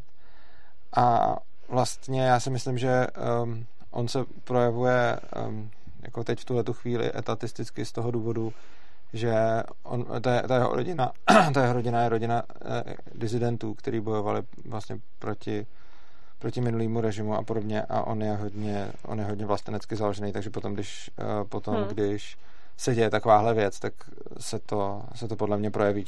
No. Já jsem teda ten rozhovor nečetla, ale hlavně ještě bych jako k tomu doplnila, ono teďka v posledních dech, zejména si člověk musí dát trošku pozor, že oni jsou trošku vyhrocený emoce a každý člověk, který je na to trošičku citlivější, tak bude mít jako tendence, buď aby to v něm nějaký jako vlastenecký cítění vyvolávalo, nebo aby jako obdivoval nějaký ty hrdiny víc než jako to, anebo byl jako trošku, bych řekla, razantnější v těch vyjádřeních vyjádřeních, jo, že jako eh, je to teďka prostě strašně vyhrocený a eh, jako musím říct, že ta práce s emocemi i přes ty sociální sítě a média je fakt jako obrovská, protože to tam jako jede, jede ve velkým. Dojemný příběhy, obrázky vojáků s koťátkama a eh, vojáci jako hrdinové, že jo, prezident, to jo, jako prezident ten má image, že jo, to je prostě největší, největší BDS teďka. Jan Macháček píše, e, přesně Ukrajina není mírumilovná země a problém s neonacisty má mnohem větší, než si myslíme. E, víte vůbec o tom, že to z toho na jaře 14, asi 2014 byl e, státní převrat provedený neonacisty a řízený. A Daniel Ružička říká, co je pravda na těch neonacistech na Ukrajině. No, takhle. Hmm já si osobně myslím, že všechny tyhle ty jako jistý prohlášení typu má s neonacisty mnohem větší problém, než si myslíme. Jako za předpokladu, že by Jan Macháček teď jako posledních deset let žil na Ukrajině, tak je to pro mě relevantní názor. Pokud ne, tak si myslím, že o tom nemůže za stolik vědět. A já taky ne. Tak jako tím jako neříkám, že by Jan Macháček nevěděl a, a já jo. Jenom chci říct, že prostě jako jaký má problém Česká republika s neonacisty, no na tom se to, málo kdy shodnou i to Češi. Právě, to právě bych chtěla říct, Takže... jo, že tady strašně moc lidí, jako zejména z Prahy, říká, že Česká republika je nahnědlá, jo. No, a že, že přesně, přesně že tady tak, máme jako to, to nácky prostě a, a všichni jako... ty orteláci. Ale že? zase na druhou stranu, eh, co je na tom pravdy, ptá se Dané Ružička, hmm. no minimálně víme, že je na tom pravdy to, že tam je nějaká v té, že tam je ta jedna legie, a mně vypadlo to jméno, je od A, víš, krát, mm, a, a, No, tak zase poprosím poradí, lidi, aby mi to tady poradili do komentářů. Je tam jedna legie uh, na Ukrajině, která se zdá, že je fakt jako nějaká nahnědlá, uh, protože, mm. protože jsou na internetu videa a fotky eh, s hákovýma křížema a s různýma jako fakt nacistickýma symbolama, takže rozhodně minimálně hmm. více méně víme a, a ty fotky jsou staré a jich tam hodně, takže to není nějaký jako hoax, který, který se teď objevil, ono to, to se dá najít jako už z, z, další doby, že v, jako v ukrajinské armádě byly nějaký jako jednotky lidí, kteří byli nacisti. Zase ale jako z toho bych rovnou neříkal, jako neudělal bych z toho závěr, Ukrajina má s neonacisty problém větší, než si myslíme, protože nevíme, jaký má Ukrajina s neonacisty problém. Hmm. A přesně jako ono to, může to být to, že tam fakt jako je těch neonacistů víc, ale taky to může být, že je tam prostě pár idiotů, kteří se s tím fotí a dávají to na internet. A podle mě jako to nejde moc rozhodnout, když, hmm. když tam člověk není a i kdyby tam byl, tak bych byl s nějakýma, s nějakýma soudama s nějakýma soudama opatrný, což znamená, že uh, jako určitě by se dali podobné záběry pořídit vlastně z libovolné země, i když je pravda, že tady bylo jako docela hodně, ale jako určitě by se dali najít i jako v Čechách, když půjdou lidi na jako koncert Ortelu, tak se tam dají určitě najít pěkný fotečky. Hmm. A to je vždycky o tom, že když je prostě nějaká, nějaká skupina osob moc jako hlasitá nebo hodně se fotí, tak to pak může dělat dojem toho, že, že těch lidí je hodně. No. Jo, píše mi prapor Azov, ano, tak eh, hmm. děkuji tady, že mi všichni hmm. napsali Azov, tak to je to, co jsem přesně myslel. Uh, tak uh, tak prostě, jo, takže to je, je ještě, jo, takže prostě tohle je, ta, je, je tam nějaká ale přesně to tady píše Y, píše, jsou tam, ale to ještě neznamená, že by Ukrajina byla fa- fašistická. Ne, on tam píše, jsou tam, ale není to tak, že by Ukrajina byla fašistická. Já osobně bych řekl, jsou tam, ale neznamená to, že by byla fašistická. Já si myslím, že to nevíme. Na druhou stranu, z lidí, kteří tam znám a Students for Liberty tam má svoje lidi a my má, máme vlastně známou z Ukrajiny, která se teď taky už jako dostala Já tak domů. já jsem několikrát byla a na Ukrajině. Ty jsi, tam, ty jsi tam byla, jako žádný z těch lidí mi rozhodně neříkal, jako Ukrajina je fašistická země. Hmm. No tak jako, no, ne, ne, jako jsem tam, já jsem třeba párkrát byla s Ukrajincem a jsem e, strávila dokonce jako týden, týden e, ve společenství Ukrajinců, který, se kterými jsme se dorozumívávali rukama, nohama někde, někde v podstatě v lese. A je pravda, že jako to bylo v roce 2014 vlastně, když začala válka na východní Ukrajině, protože já když jsem tam tenkrát byla někde v lese v podstatě u běloruských hranic, tak za náma přišel jednou jeden Ukrajinec, mával na nás a říkal mobilizace a mobilizace, ano, a my jsme volali na, my jsme volali na ambasádu, protože jsme vůbec nevěděli, co se děje, protože jsme jim nerozuměli, že akorát na nás volali, že je mobilizace. No, tak to jsme vlastně ještě v lese, že jsme mi vyplý telefony, aby se nám nevybili, tak to jsme jenkrát volali, zjišťovali jsme jako info. A jako já jsem třeba tenkrát, kdy to bylo vyhrocený, protože to bylo chvíli po Majdanu. Já jsem vlastně pak byla v Kijevě ještě, když i v době, ještě když tam byly barikády po Majdanu, když se to jako sklízelo, tak jako trošku jsme jako vnímali lehce něco, že tam třeba za náma do toho, do toho lesa přijel eh, na návštěvu nějaký eh, kluk z Ruska a měl sebou nějaký kamarádky a vím, že nám tenkrát někdo říkal, to snad nějaký kluk, který tam uměl anglicky, že nemáme říkat, že nemáme říkat tam mezi nějakýma vesničanama, že tam s náma Rus, že by se jim to možná jako Aha. nelíbilo, ale jinak jako no. oni mezi sebou byli jako Ukrajinci Rusové, mi přišlo jako úplně v pohodě. A i s, různě takhle s lidma, se kterými jsem mluvila v, v kolikrát, tak přesně to bylo tak, že říkali, hele, to je strašně složitý konflikt, protože e, máme jako jenom ukrajinské rodiny, třeba jako na západě, ale pak na ten východ prostě všichni máme nějakýho jako Rusa v rodině, hmm. ve vzdáleném no, čili přesně jako, a, a hlavně, bez hmm. ohledu na to, jestli by to tak bylo nebo hmm. nebylo hmm. a do jaký míry to tak je, tak rozhodně řešení toho není, že tam prostě Rusové hmm. pošlou armádu, protože jako to je úplně mimo. Hmm. Takže i kdyby to bylo, jako za první si nemyslím, že by to tak bylo, ale i kdyby jsme jako přijali, že Ukrajina je fašistická, což podle mě takhle se říct nedá, ale hmm. i kdyby dalo, tak tohle prostě není řešení. A hmm. někdo tady... Jako, mě třeba tak pocitově, pocitově přišlo, ale to je samozřejmě můj dojem, jo? Jako já, v, lidi, kteří třeba jezdí na Ukrajinu mnohem víc, znají to mnohem díl, i třeba mnohem víc částí, než jako já jsem navštívila, tak na to můžou mít jiný názor. Mně vždycky trošku přišlo, že opravdu jako západní a východní Ukrajina lehce prostě nějaký rozdíl tam jako mezi sebou hmm. je. Vždycky, no, jsem, vždycky jsem proto byla tak jako trošku jako rezervovaná k tomu, že jestli prostě na východě jsou nějaké republiky, které prostě touží po nějakém jako sebeurčení, tak já zase jako dokážu pochopit, prostě když někdo chce v rámci nějaké jako decentralizace si vyhlásit nějaký své území. No. Ale netroufám si vůbec jako hodnotit uh, na tom východě, jestli teda jako proruští separatisté tam udělali průser, nebo Ukrajinci, prostě nějaký nacisti tam dělali průser, nebo co se tam semlelo, protože to je tak strašně složitý konflikt, do kterého mám pocit, že jsem jako nikdy pořádně neviděla a dodnes nevidím, protože no. tam je jako obrovská propaganda z obou stran mi přijde. Daniel Růžička správně píše, Putin to využívá jako záminku, no to bez sporu. Eh, hmm. Lukáš Staník, bohužel armáda je obecně místo s vyšším výskytem individuí s extrémnějšími názory. Ano, a neřekl bych s extrémnějšími, řekl bych přímo s nějakýma jako těma, jako, bude tam asi méně anarchistů a, a, a víc, víc nějakých jako zupáků. Pokud to nejsou nějaký ty ruský vojáci, co se teďka nechali no. slyšet v médiích, že šli, že šli do armády, aby dostali levnou půjčku na hypotéku no. a, a mohli pak, si pak koupit ta, byt. Pak, pak byl nějaká ta část ruské armády, která řekla, že nepůjde na Ukrajinu, protože to nemají ve smlouvě. Jo. A, a tady píše to chápu. Václav Seč. to je takový pure ankap prostě, hele, ano, to jsme si nedomluvili ano. tohle. Toto jsem nepodepsal. No, tak já bych jako vůbec nechtěl jít na Ukrajinu, když byl ruský voják, to, to, je ještě blbší, než jít bránit. Jako, no, ne. ještě blbší, než jako, že, nebo mm. blb, já nebudu říkat, že to je blbý, ale prostě to, co bych nechtěl, je ani jít jako bránit, jakože dobře, když to někdo brání a je odvážný, tak je to, je to mm. jeho věc, když to dělá dobrovolně, tak super, zejména teď mm. ukrajinský vojáci v podstatě brání bezpečnost i mě, takže mm. za to jsem jim vděčný, ale pro mě osobně jako jít někam bránit zemi to nechci, ale co bych jako chtěl ještě míň, hmm. než bránit jako Českou republiku se zbraní v ruce by bylo jako jít s tou armádou někam do nějaký jiný země šaškovat. To, no, no to, je to jako jo, to, co no. úplně nejvíc nechceš. Ne, jako já Tady, jsem, Jo, promiň, promiň. Ne, já jsem, já, já jsem strašně daleko k tomu, abych obhajovala nějaký vojáky, který dělají někde nějakou invazi a říkala oni jim plně rozkazy. Jo. To rozhodně prostě ne a nepodporu. Ale na druhou stranu, e, z nějakých zpráv, co zase jako se proslýchají, tak mi přijde, že možná některý ty ruský vojáci jsou uh, taky trošičku oběti.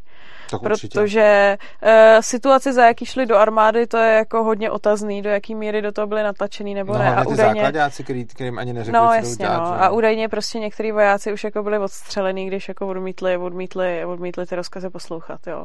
Takže uh, je to, uh, je to prostě úplně, úplně napřed, uh, věřím, že, nebo myslím si, že asi možná to nebude úplně čistý jistý jako ruský strany, no. No, ten Václav Seč, já, já velmi říkal, jak si to jeho jméno, já jsem se zapomněl, doufám, že to Seč, píše to s, o, c, c, s, a má to přehlasovaný O.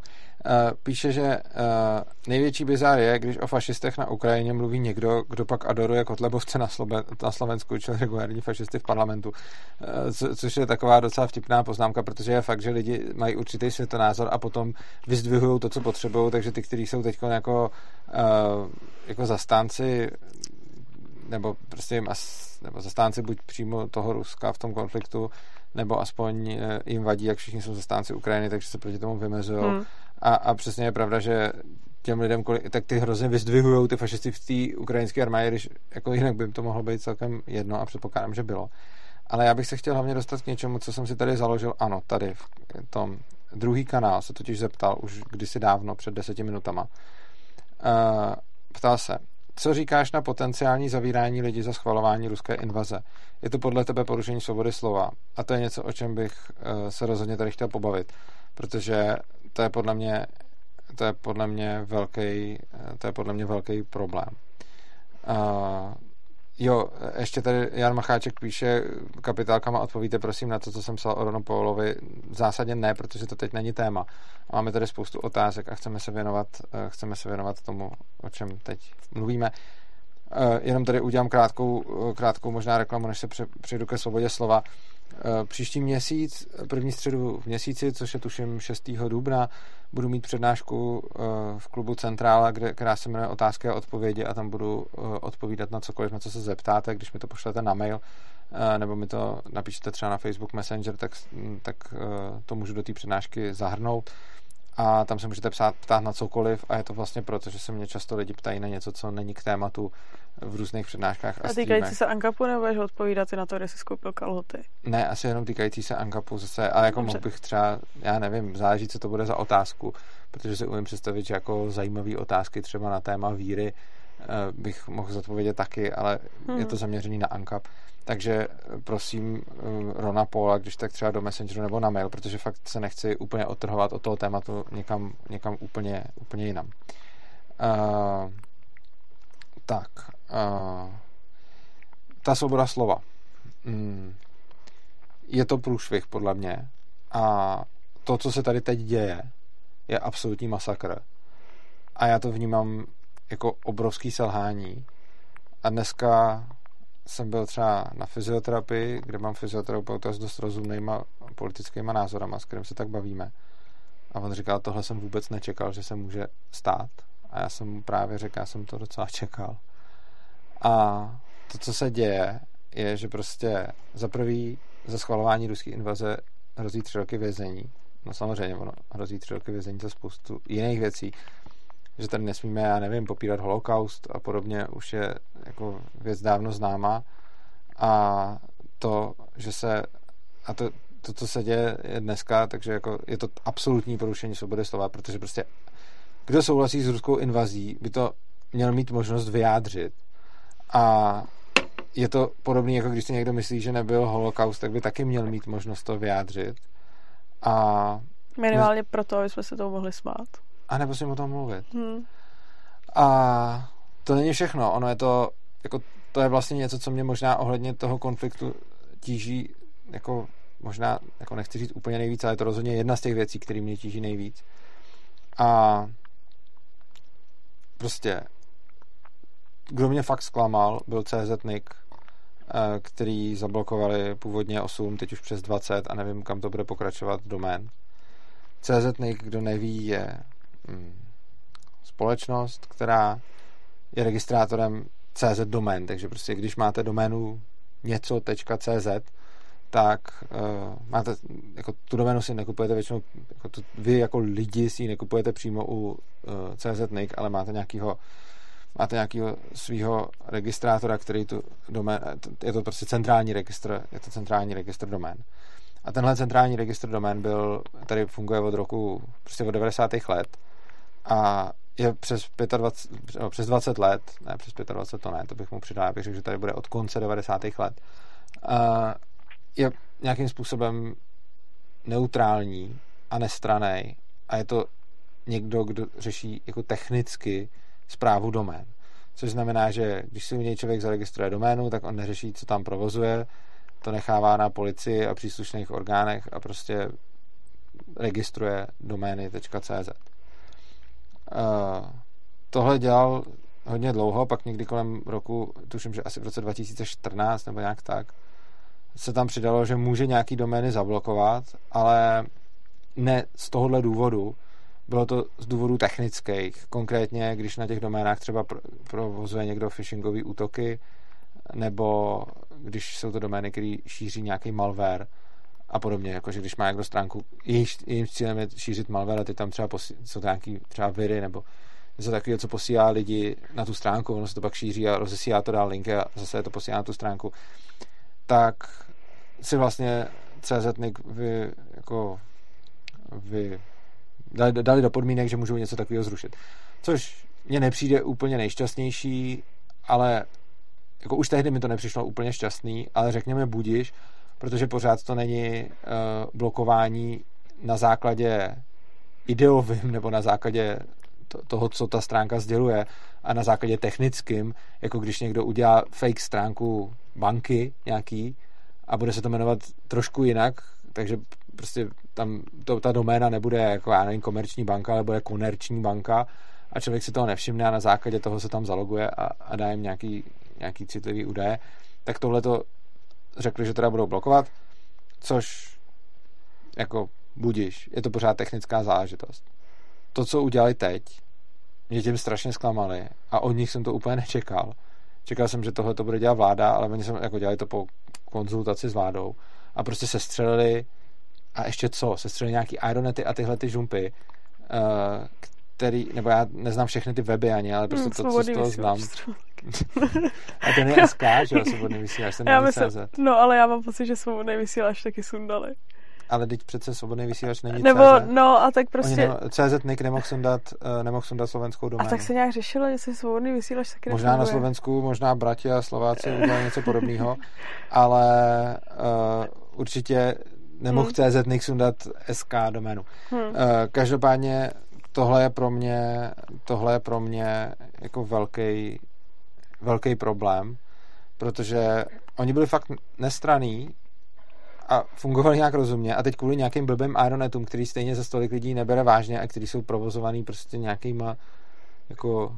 Mantákama. Ano, tak uh, hmm. výsledkem je, že se, že jako CZ vlastně ztratil svoji důvěryhodnost a otázka je, kam to dál povede, že jo? Ono se to teď no, jako otevřela ta pandořina skřínka, to, to teď přesně... se zablokoval Aeronet a další a následně se zjistí, že vlastně ještě bychom museli zablokovat spoustu dalších věcí a až hmm. pak už nebude válka, tak když už se to stejně stalo a už s tou vládou tak hezky spolupracovali, tak by mohli dát. Takže Příště tohle... zablokujeme třeba homofobní stránky, že jo? To je no. takový jako do, dobře na ráně, pak až budou homofobní, tak uh já nevím, byl tady covid, že jo, tak prostě taky jako lidí, kteří jako se nechtějí nechat očkovat, tak bychom postupně jako mohli, mohli blokovat stránky, až, až jako by tak jako docházelo asi k věcem, ke kterým nechcem, no. No, Šlomo Kavka píše otázka, jestli měli jinou možnost státy mohl říci, že, uh, že je prostě ostřihne. Uh, no jasně, jako i to by bylo podle mě lepší, jako kdyby, uh, kdyby ty stejné weby zablokovali nějakým jiným způsobem, než že CZ Nick je,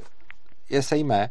Jako ona další věc je, že není vůbec problém si ten web prostě začít provozovat jinde, takže prostě ono to ani moc se nezbrzdí, takže prostě nebude Ironet.cz, ale bude Ironet.ru, nebo prostě já nevím, mm. prostě můžu si tu, tu doménu zaregistrovat kdekoliv jinde, takže prostě jasně přijdou, teď budou mít nějaký propad, uh, prostě, že tam vedou, vedou ty linky všechny a tak, tak takže takže budou mít nějaký propad z tohohle toho, eh, z tohohle směru, jenomže mm, jako tohle je problém. Samozřejmě stát je mohl ostřihnout, mohla tam vběhnout, což by bylo taky špatně, ale to, co mě zamrzelo, je to, že to udělal, udělal právě ten, eh, ten CZ, CZ Nick. Hmm. Takže, uh, takže tak. No. Halali píše, nemají CZ Nick nějaké obchodní podmínky, které jsou pak přenášeny na registrátory a následně na vás a není to tak, že si ani nejde u nich napřímo zaregistrovat doménu. Ano, já už jsem to tady říkal, že vy jako člověk si přímo neregistrujete doménu u CZ Nick, ale že vy máte nějakého registrátora, který to potom registruje dál u nich, ale já jsem to tady začal říkat, tak rychle jsem to řekl a pak jsem zjistil, že tady nechci dělat úplně matfizáckou, matfizáckou přednášku a, hmm. a tak. No. Hlavně ale je problém, to přesně tak. Hlavně uh, ono sice si lidi pod tím představují, že když se zablokují tyhle ty weby, tak se omezí šíření nějakých proruských názorů, ale jako není to pravda. Protože uh, ty lidi, kteří už jsou jako něčím tímhle tím načnutý, jsou takový konspirátoři a jsou na té proruské straně, tak za prvý, tím, že jim zablokujete, oni už jsou teďka přesvědčení, že tady Západ jde brutální propagandu. Když jim zablokujete tyhle ty stránky, tak je v tom vlastně akorát tak usvědčíte, protože to je to potvrzení, že teďka je tady omezení svobody slova a že ta pravda se jako podle nich nesmí šířit. A za druhý, oni stejně mají nějaké jako sítě a prostě underground si vždycky nějakou tu cestu najde a je úplně jedno, jestli to byl underground svobodomyslný za minulého režimu, anebo jestli je to underground uh, občas jako trošku debilní. Že? Tady jsou dva hrozně dobrý komentáře, na který bych rád odpověděl. První je Corimson, píše CZ Nick je soukromá organizace, takže si podobně jako Facebook může blokovat, co chce. A podobný, podobný připomínku tady má Denis Kučera.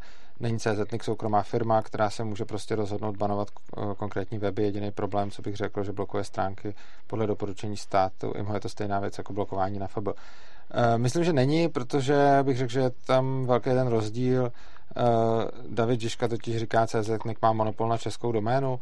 No vlastně ano. Tam to, tohle to trošičku jako když, když trochu technicky, jak funguje internet. Máte máte registrátory top level domén a top level domény jsou, to je to poslední, co je tam, jsou to vždycky eh, jako třeba to .cz, .ru, .info, .gov, .com, jo. tak tohle to jsou top level domény a ty domény mají vlastně své registrátory.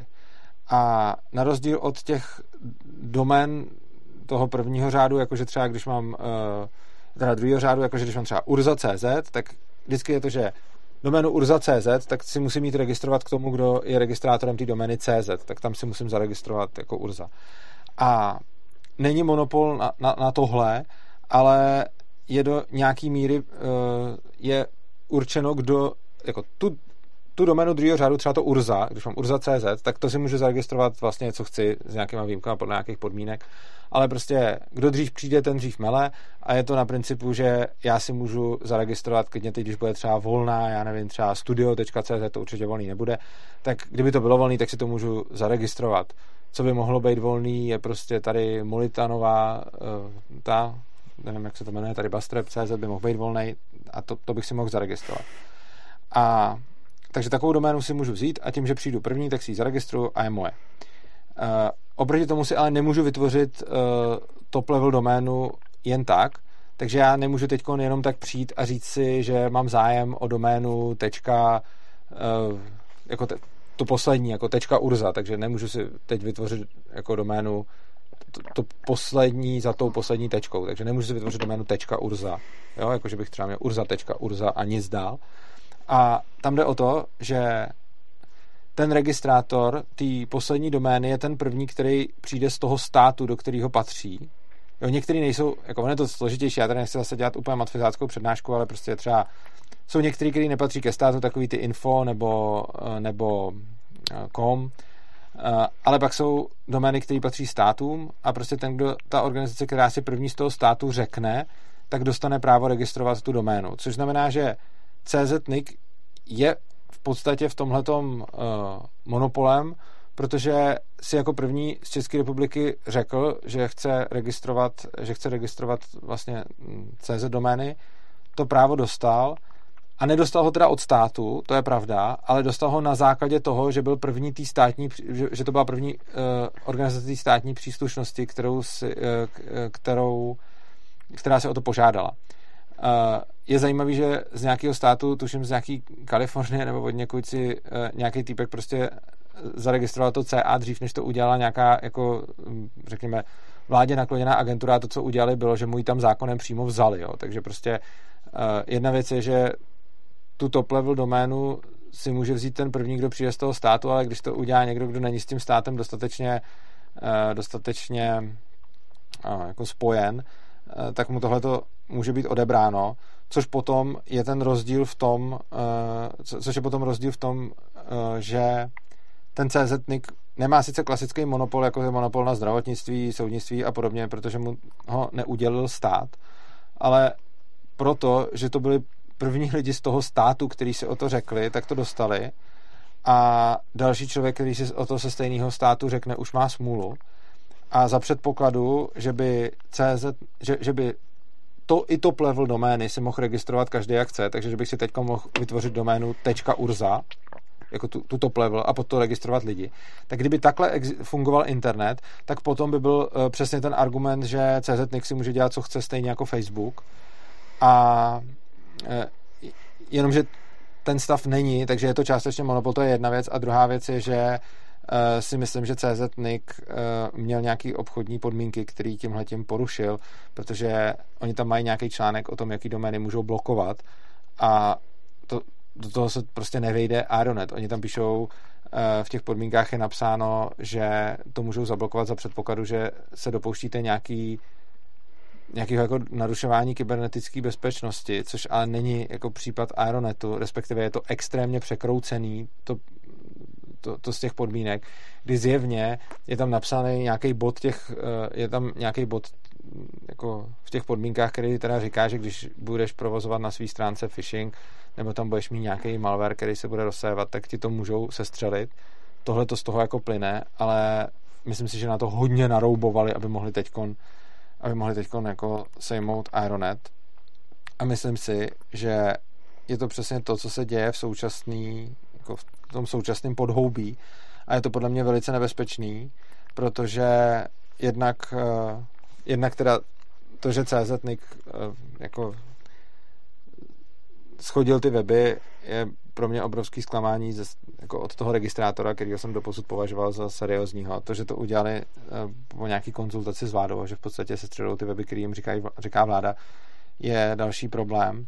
I když samozřejmě úplně soukromá organizace, kdyby neměla tenhle ten jako monopol svého druhu, tak by, tak, tak by to taky až tolik nevadilo. Ale pak je tady samozřejmě spousta trestných činností, která jako schvalování ruské invaze je teď trestný, bez ohledu na to, jestli, má, jestli vám zrušili Aeronet nebo ne, tak prostě tady, kdybychom teď schvalovali ruskou invazi, uh, tak, se, tak, tak porušujeme zákon, což je velký problém. A další problém je, že mm, celá Evropská unie už se snaží zablokovat všechny jako proruský, uh, proruský média a, a zdroje. A je to přesně to, že jsme se dostali do nějaké války, ve které ještě ani nejsme my jako naše země, jako, ale vypukla válka, která se nás týká a najednou se přepnula, přepnuli celý média v podstatě do jako absolutní totální propagandy. To je jedna věc, což se dělo vlastně, jako co se děje jako neustále, že média jsou často propagandistický, ale že se ještě navíc jako blokujou a, a rušejí ty opačné názory, což znamená, že když by se chtěl někdo podívat na ruský zpravodajství nebo, nebo podívat se na ten, na ten konflikt z druhé strany, tak i tohle to je, jako ono to samozřejmě jde, ono na internetu jde udělat všechno, ale je snaha to, je snaha to potlačovat a tohle to vidím, tohle to vidím jako velký problém, protože je to zásah do svobody slova a to, co tady teď reálně máme, je prostě absolutně jednostranná propaganda a já neříkám, že bych s tím v zásadě nesouhlasil. Jakože je, je pravda, že já považuji tu invazi za špatnou, ale nepovažuji za správný, aby se o tom nemohlo mluvit jiným způsobem a myslím si, že by všichni měli mít právo beztrestně projevit svůj názor a, a to i za předpokladu, že by tu invazi schvalovali. Hmm. Protože si myslím, že tohle je přesně taková ta válečná mašinérie, jako ono, když se potom podíváme, jako my si říkáme, jo, my jsme ty správní, že jo, a je, jako my jsme na té správné, jako na té správné straně jsme, takže máme právo blokovat ten zbytek. Jenže oni všichni si myslí, že jsou na té správné straně. Takže potom, když se podíváme do minulosti, jak, jak se šířila Goebbelsová propaganda ve Třetí říši, tak to bylo přesně, že ty lidi byli zblblí, ale oni byli zblblí teda jednak proto, že jim Goebbels říkal nějaký jako konkrétní sračky, ale byli, byli zblblí taky proto, že nebylo možno tam říkat k tomu alternativu. A prostě je obrovský problém, když si někdo začne myslet, že je natolik chytrý, natolik moudrý a natolik skvělý, že může lidem říkat, co mají říkat a že může zablokovat uh, názory, které jsou v opozici. Navíc v současné době to není vůbec potřeba, protože drtivá většina Čechů hmm. je a byla od začátku jednoznačně na straně Ukrajiny. Skoro nikdo není na straně Ruska. Já znám asi jednoho člověka. Hmm, skoro až by a... se to, jo. No, říkej. Ne, dopověz to. to je... Já znám asi jednoho člověka, co, hmm. je, co je na straně Ruska. A to jsem ho viděl asi jednou v životě. A vlastně dva, dobře, dobře. Znám dva lidi, kteří jsou na straně Ruska. Ale z těch všech lidí, co znám, a všichni jsou více či méně na straně Ukrajiny, takže ještě už vůbec není potřeba hmm. omezovat svobodu slova v no, tomhle jasně. smyslu. A je podle mě obrovský průser, že se to děje a hlavně vidíme, co se přesně bude dít, když přijde nějaký konflikt, tak se stane to, co jsme se dozvídali o jako všech konfliktech v historii a přesně to, co mi říkal ten můj fyzioterapeut, já jsem myslel, že už jsme jako dál, že prostě tohle bylo za druhý světový, že každá ta strana měla svou propagandu a všechno ostatní tam bylo hmm. jako zakázaný. A on říkal, já jsem vůbec v šoku, co se děje jako v současném mediálním prostoru. A já z toho bohužel v šoku nejsem, mě to nepřekvapuje, je to prostě stát a stát si bude dělat, co chce a v momentě, kdy se cítí ohrožený, tak nám vezme jakýkoliv svobody, který, který no. uzná za vhodný. Tak je pravda, že se taky trošičku vypíná e, nějaký kritický myšlení a ověřování informací, ano. když e, jde o informace na správné straně. Uh, já teda zejména hlavně čerpám informace z Twitteru, protože tam uh, se ty informace šíří kolikrát rychlejc a z mýho pohledu je jako zajímavější, než potom jako schrnutý v nějakým článku v médiích. A už několikrát, a klidně by se mohlo stát, že se to stalo i mně, v, se tam retweetovaly nějaké jako věci, které zpětně byly potom vzatý zpátky, že buď jsou jako starý, nebo se tohle konfliktu netýkají, nebo je tam uvedená špatná informace. Že prostě se začne šířit něco mm-hmm. jako mhm. to. Třeba tam byl uh, video nějakého obrovského výbuchu. Vypadalo to prostě, jak když tam vzniká někde atomový hřib uh, v době, kdy vlastně byla vyhlášená ta to jaderná pohotovost. A i tam bylo uvedené jako místo, Teďka tam pak tam byla informace, že se to jako ověřuje, tam někde, jestli teda opravdu to byla tam. Teď nějaký lidi na to teda koukali, ty říkali, hele, to je nějaká ta termobarická, termobarická zbraň, já se v tom nevyznám, jo, že to teda není nejspíš jaderný výbuch. Pak tam někdo začal spekulovat o tom, že tam asi teda vybuchla nějaká munice a asi pro nějakých prostě 20 minut později se tam objevila informace, že starosta říkal, že se nic takového vůbec nestalo. Hmm, Takže jasně. jo, a mezi tím už to prostě jako kolovalo, kolovalo po síti úplně strašně rychle, že jo, protože prostě jak lidi, jak lidi čekají, říkají, že když jako jaderná pohotovost, tak prostě jakýkoliv video, kde někde něco bouchne a nápadně to připomíná atomový hříbeček, tak se začne prostě šířit úplně jako strašnou rychlostí. Tyhle někde v německém nějakém deníku zase se dostalo, eh, existuje nějaká strašně jako dobře vymakaná a hezky vypadající počítačová hra, kde můžeš jako bojovat s letadlama. Jo. A někdo tam udělal uh, ukrajinskou stíhačku, která se střelovala ruský stíhačky, jako v té hře prostě. No, no jasně, no. A no je... nějaký německý plátek tohle to vzal a normálně to, normálně to jako hmm. otiskli jako mainstream, jako ověřování informace jako svině. No. To, to, je jakože jedna věc je, že bychom mohli mít nějakou jako novinařinu a že na to lidi jako nadávají, ale a jako takový to odvysílám informace, až když bude ze dvou zdrojů. Jako OK, chápu, že se to ne vždycky musí povést, ale jakože někdo vezme jako materiály, které pochází z počítačové hry a mainstreamový plátek to otiskne, jako hele, Ukrajinci se střeli uh-huh. jako ruský stíhačky. A to, co se potom stane, je, že se to prostě bez nějaký omluvy nebo bez toho prostě jenom vezme zpátky a prostě ten článek jenom zmizí. Hmm. Protože tohle to je přesně jako ta propaganda. A potom, ke mně, když se dostávají další informace, které jako jsou hodně pro ukrajinský, tak potom mám k tomu velkou skepsi, když je vidím. Ne, čímž neříkám, že se to může stát, ale třeba koluje na internetu video, jak uh, v nemocnici leží postřelený ruský voják a říká, že ho postřelili jeho vlastní lidi, uh, když odmítnul střílet do civilistů.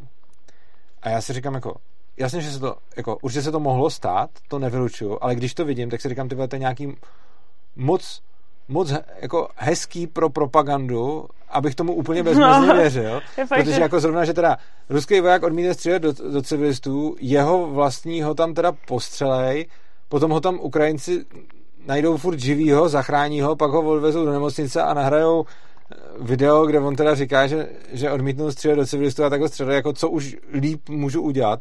A je to přesně něco, co ty lidi bezhlavě šíří. A já neříkám, jako rozhodně hmm. říkám, to se nestalo, ale když to vidím, tak je to s obrovským otazníkem. No, no jako já jsem, já jsem viděla nějaký video a to jsem se jak říkala, jako jestli, jestli fakt teda. To bylo video údajně jako ruský voják, který byl obklopen ukrajinskými občany, který mu dávali jako chlebíček a čajíček a on se jako spal, spal jídlem. A bylo to jako, že voják, který jako dezertoval, promrzlej a Ukrajinci, že ho tam krmějí.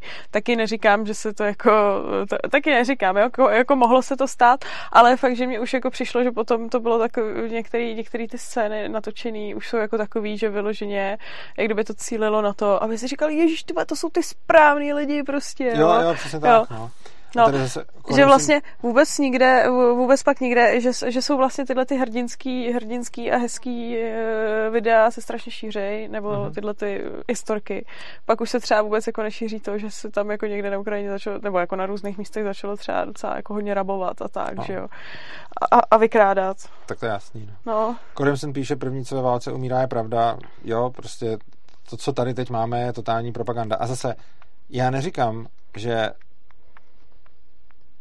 neříkám, že to, co, jako nijak neomlouvám to, co dělají Rusové, je to podle mě naprosto špatný, ale to, v čem teď žijeme, je jako absolutní vymývání mozku, protože to, co píšou média, je prostě, a vlastně to, co jediný smíte teď říkat, aniž by to bylo podrobený absolutní kritice, je, že se extrémně emotivně vyjadřujete na, eh, jako na podporu Ukrajiny nebo haníte Rusko, respektive Putina.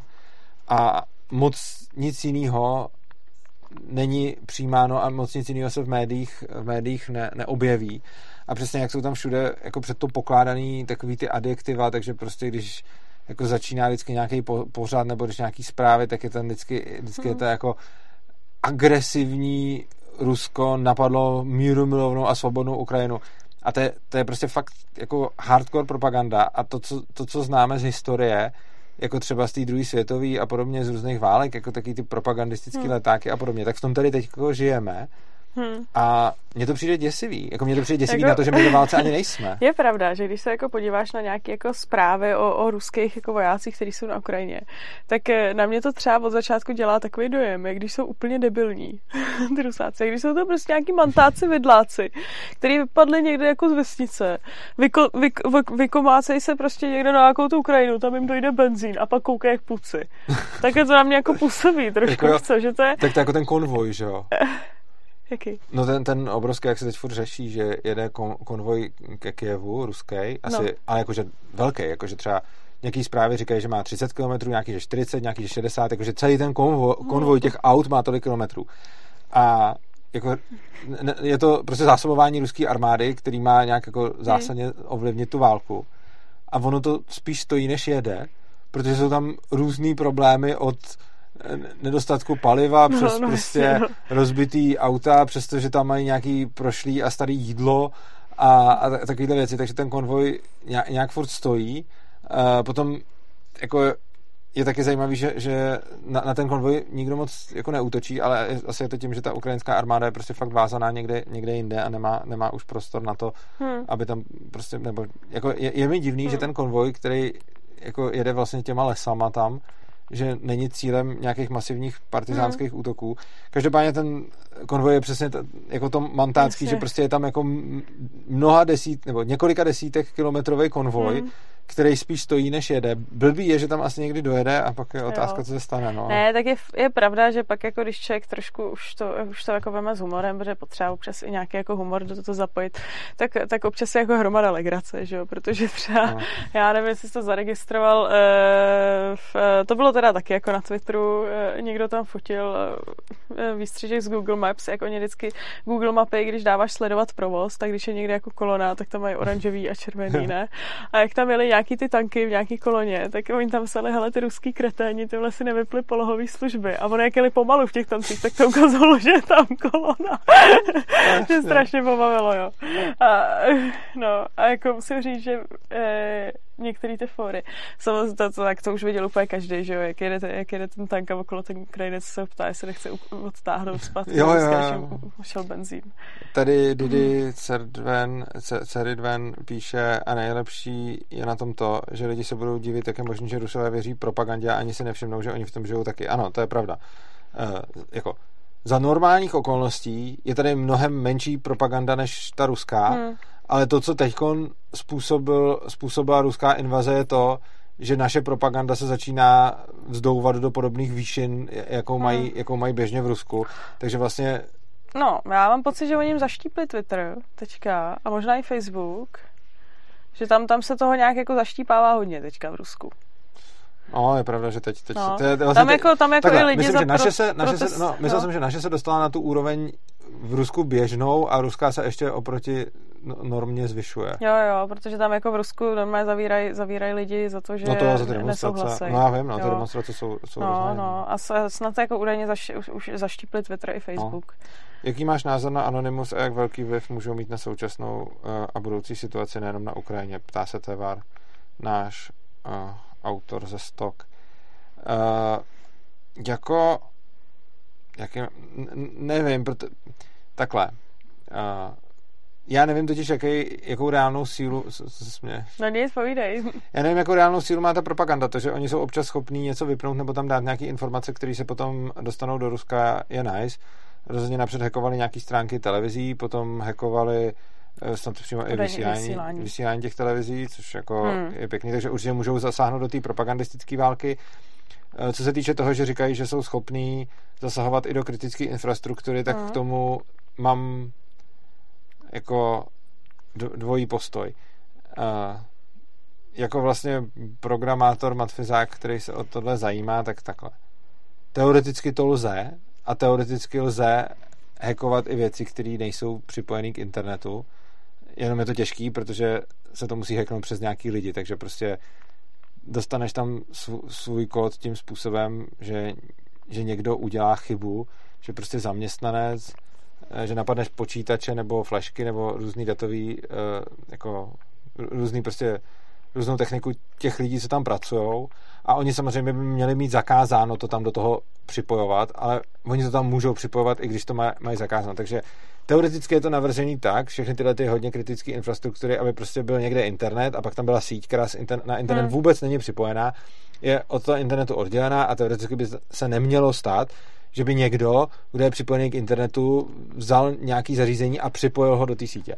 Jenomže taková je teorie, ale ono potom v praxi je to pro ty lidi taky někdy mm, prostě jednodušší ta práce, nebo si tam prostě chtějí dělat nějaké svoje věci a podobně.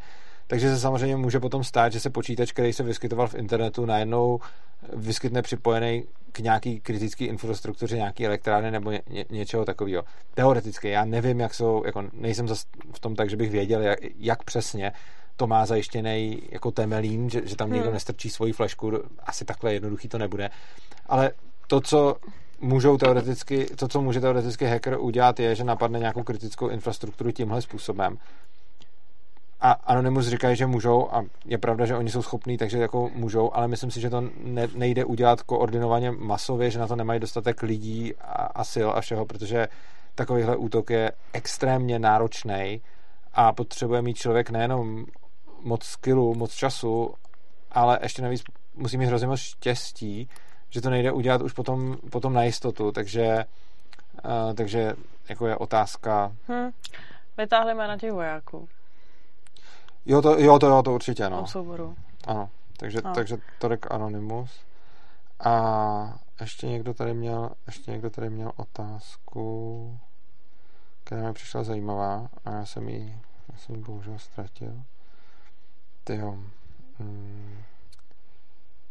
Jo, e, Václav Seč se ptá, jaký je váš názor na to, že ta neschopnost je předstíraná a skutečné ruské síly udeří na uchlácholený západ později, fakt ten šílená konspirace. No mě tohle to nedává smysl, protože Rusko se, se touhletou neschopností jednak poškozuje, což by teoreticky strategie hmm. mohla být, ale čemu bych úplně nevěřil, že Putin e, by jako Přesně, ze sebe no. dobrovolně nechal dělat debila, protože ten člověk má zjevně problém s egem, proto to všechno dělá. A myslím si, že jako to, o co jde Putinovi je moc a že, že tam funguje přesně to, že já jsem o tom psal, já jsem o tom psal nějaký text, že vlastně myslím si, že úplně stejně, jako máme v naš, jako všude kolem sebe v běžných jako, jako lidi, kteří jsou na něčem, jako nemusí být úplně nutně závislí, ale prostě hledají svoje životní štěstí v tom, že bezhlavě utrácejí peníze, že, že prostě vyhledávají třeba nějaký adrenalinové sporty, že, že se prostě snaží odvést pozornost od svého života k něčemu jinému, aby se chvíli cítili dobře, může to být cokoliv, že se furt nějak prostě zamilovávají, nebo prostě otvírají furt nějaký nový vztahy, nebo prostě něco takového, můžou na tom být jako vlastně až závislí.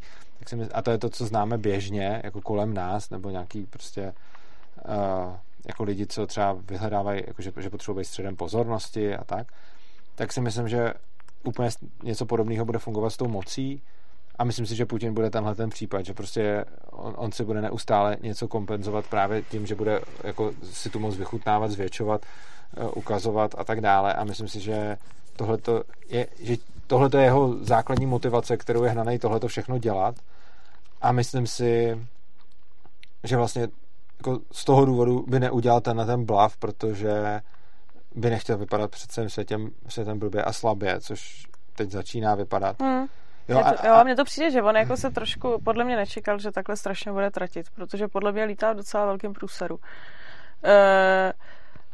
No teď už začíná, jako teď je zajímavý, že vlastně, jako četl jsem někdy včera, nebo hmm. kdy bylo vyjádření eh, ruského eh, ministra zahraničí, který mě strašně překvapilo, protože to, sice to, uh, sice to obsahovalo takovou tu klasiku, že potřebují denacifikovat Ukrajinu, ale zároveň tam bylo, že by se mohli stáhnout bez toho, aby po Ukrajině chtěli kapitulaci, což jako už si připravují podle mě nějakou půdu pro to, hmm. aby mohli jako nestratit tvář a ustoupit nějak, takže už tam řekli, že jako už existuje, je na stole možnost, že se stáhne Rusko z Ukrajiny, aniž bude chtít ukrajinskou kapitulaci a to, co bude chtít, je, aby tam nebyly vyrobený ani dovežený nějaký zbraně nějakého typu, který by ohrožoval Rusko a, a pak nějakou tu denacifikaci, kterou moc nespecifikoval. Pak v tom projevu ještě teda trochu bizarně zaznělo, že on jako řekl, že je možný, že Rusko bylo vtaženo do konfliktu. to, to, to mě na tom pobavilo. Ale uh, myslím si, že myslím si, že právě uh, jako tohle to už je signál k tomu, že si Rusko připravuje půdu pro to, jak ustoupit a zároveň nestratit tvář. A já si myslím, že je strašně důležitý to umožnit, protože, uh, protože to, my bychom rádi, aby se Rusko teď stáhlo z Ukrajiny a taky, taky mi nepřijde dobrý prudit někoho, kdo má pořád to, ten knoflík na ty jaderné zbraně. Takže uh, zrovna zrovna jako Putin, který má velký problémy s egem a potřebuje všem dokazovat, hmm. jaký je chlap a jaký je borec a, a tohle bude jako jeho issue, uh, tak potom to, co si myslím, že by bylo moudrý, mu umožnit, aby se mohl stáhnout z Ukrajiny a nadále si připadat jako chlap. On podle mě tohle to už neskusí. Jako když vidí, jakože, pokud se teď Rusové stáhnou z Ukrajiny, tak to bude mít ještě ten bonus, že Putin podle mě osobně si hodně rozmyslí, jestli bude něco takového znovu dělat ale myslím si, že je důležitý ho nechat, mu nechat, aby si zachoval tvář, protože uh, jako moc zahánět do kouta psychopata, který může odpálit jaderný zbraně, podle mě není jako dobrá strategie. Takže myslím si, že teď jako Rusko už vidí, že, že trošku šlápli do výkalu. No, podle mě jako... A myslím si, že bychom jim v tom teď neměli úplně hmm. máchat čumák, ale měli bychom je nechat nějak jako... Vycouvat až, vy... no, no, no. No, já myslím, že jako nečekal, jak moc, eh, jakože si myslím, že tohle to nečekal. No, jasně. E, protože ono tenkrát, když, když eh, se zabral Krym, tak to proběhlo tak víceméně jako v tichosti, všichni se jako odklidili. Mm-hmm. A tím, že Ukrajina není členem NATO, tak podle mě nečekal, jako, jak obrovskou to bude mít odezvu. Ano. E, to, že se do toho NATO nemontuje jedna věc, ale to, že prostě v podstatě celý jako zbytek světa vyjadřuje té Ukrajině obrovskou podporu a všichni v podstatě jako Putinovi píšou nebo nějak se mu ozývají, jestli se jako nezbláznil nebo jako co to dělá a nějak ho se snaží přesvědčit, aby jako to, to zastavil, tak to si myslím, že nečekal. Ano, to, to, to, to si taky myslím. Ta reakce, byla, ta reakce podle mě překvapila úplně všechny a to, že to, jak se Ukrajina brání a, a jakým způsobem hmm. to funguje, překvapilo taky všechny. A myslím si, že Putin je podobně jako Stalin přes, uh, překvapený hmm. uh, neschopností té armády. Že? No. On Stalin byl taky v šoku, když viděl, jak mu rudá armáda nefungovala, hmm. uh, jako když se snažil dobývat Finsko a, hmm. a podobně.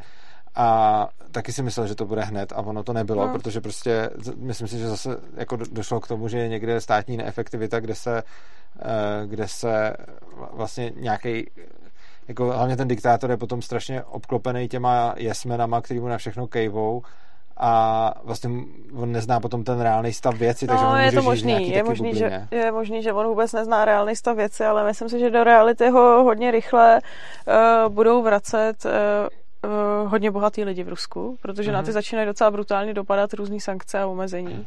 A už dneska vlastně uh, majitel uh, Lukoilu, že vlastně se vyjádřil, že už jako proti válce, že by se to mohlo zastavit, protože jako tratil už jako strašně miliardy. A uh, otázka je, uh, jestli tam teda bude jestli tam bude jenom tlak nějakých těchto těch vlivných lidí, aby to nějak jako ukončil, nebo jestli nedojde k nějakému převratu uvnitř, hmm. případně jestli se nestane, že ho někdo odpálí. To by, to by, to by taky byla Což by mi přijde, že by se jako klidně mohlo stát. No. no. To nám vlastně říkali i tady, i, i, já jsem včera, když jsem tady právě večeřela s těmi ochrankama, co jsme tady měli, tak ty to právě... Jsem přednášela, takže no, jsem to No, tak e, připojili se na wi koukali, říkali, ty vole, zase nám houká siréna prostě v našem městě mm-hmm. a zase koukáme, jestli jsou všichni v pohodě. A, a, a v tu chvíli jedna říkala, no, já doufám, že ho prostě někdo odpálí. to Putina, dřív než bude no. pozdě prostě. A říkala, trpíme tím my i naši ruští kamarádi a prostě snad ho někdo odpálí. Ano, to si taky myslím. Hmm. Hele, Jiří eh, Cakerpaloglu nám píše, já už to skoro umím přečíst jako ty. Já už se ho pamatuju. Ano, já, já se ho pamatuju furt, ale nevím ho číst. Já už si to pamatuju, já to vyslovím. Dobře. Já eh, Zdravím. Propaganda je problém tisíců let a teď hned chtějí lidé najednou odstranit propagandu. Podle mě jediné řešení je učit lidi rozpoznat propagandu. A není jednoduché řešení tak těžkého problému, jako je propaganda a všechno další řešení udělají někde chybu a něco pokazí, jen víme co a kdy. Jak byste vyřešili problém s propagandou?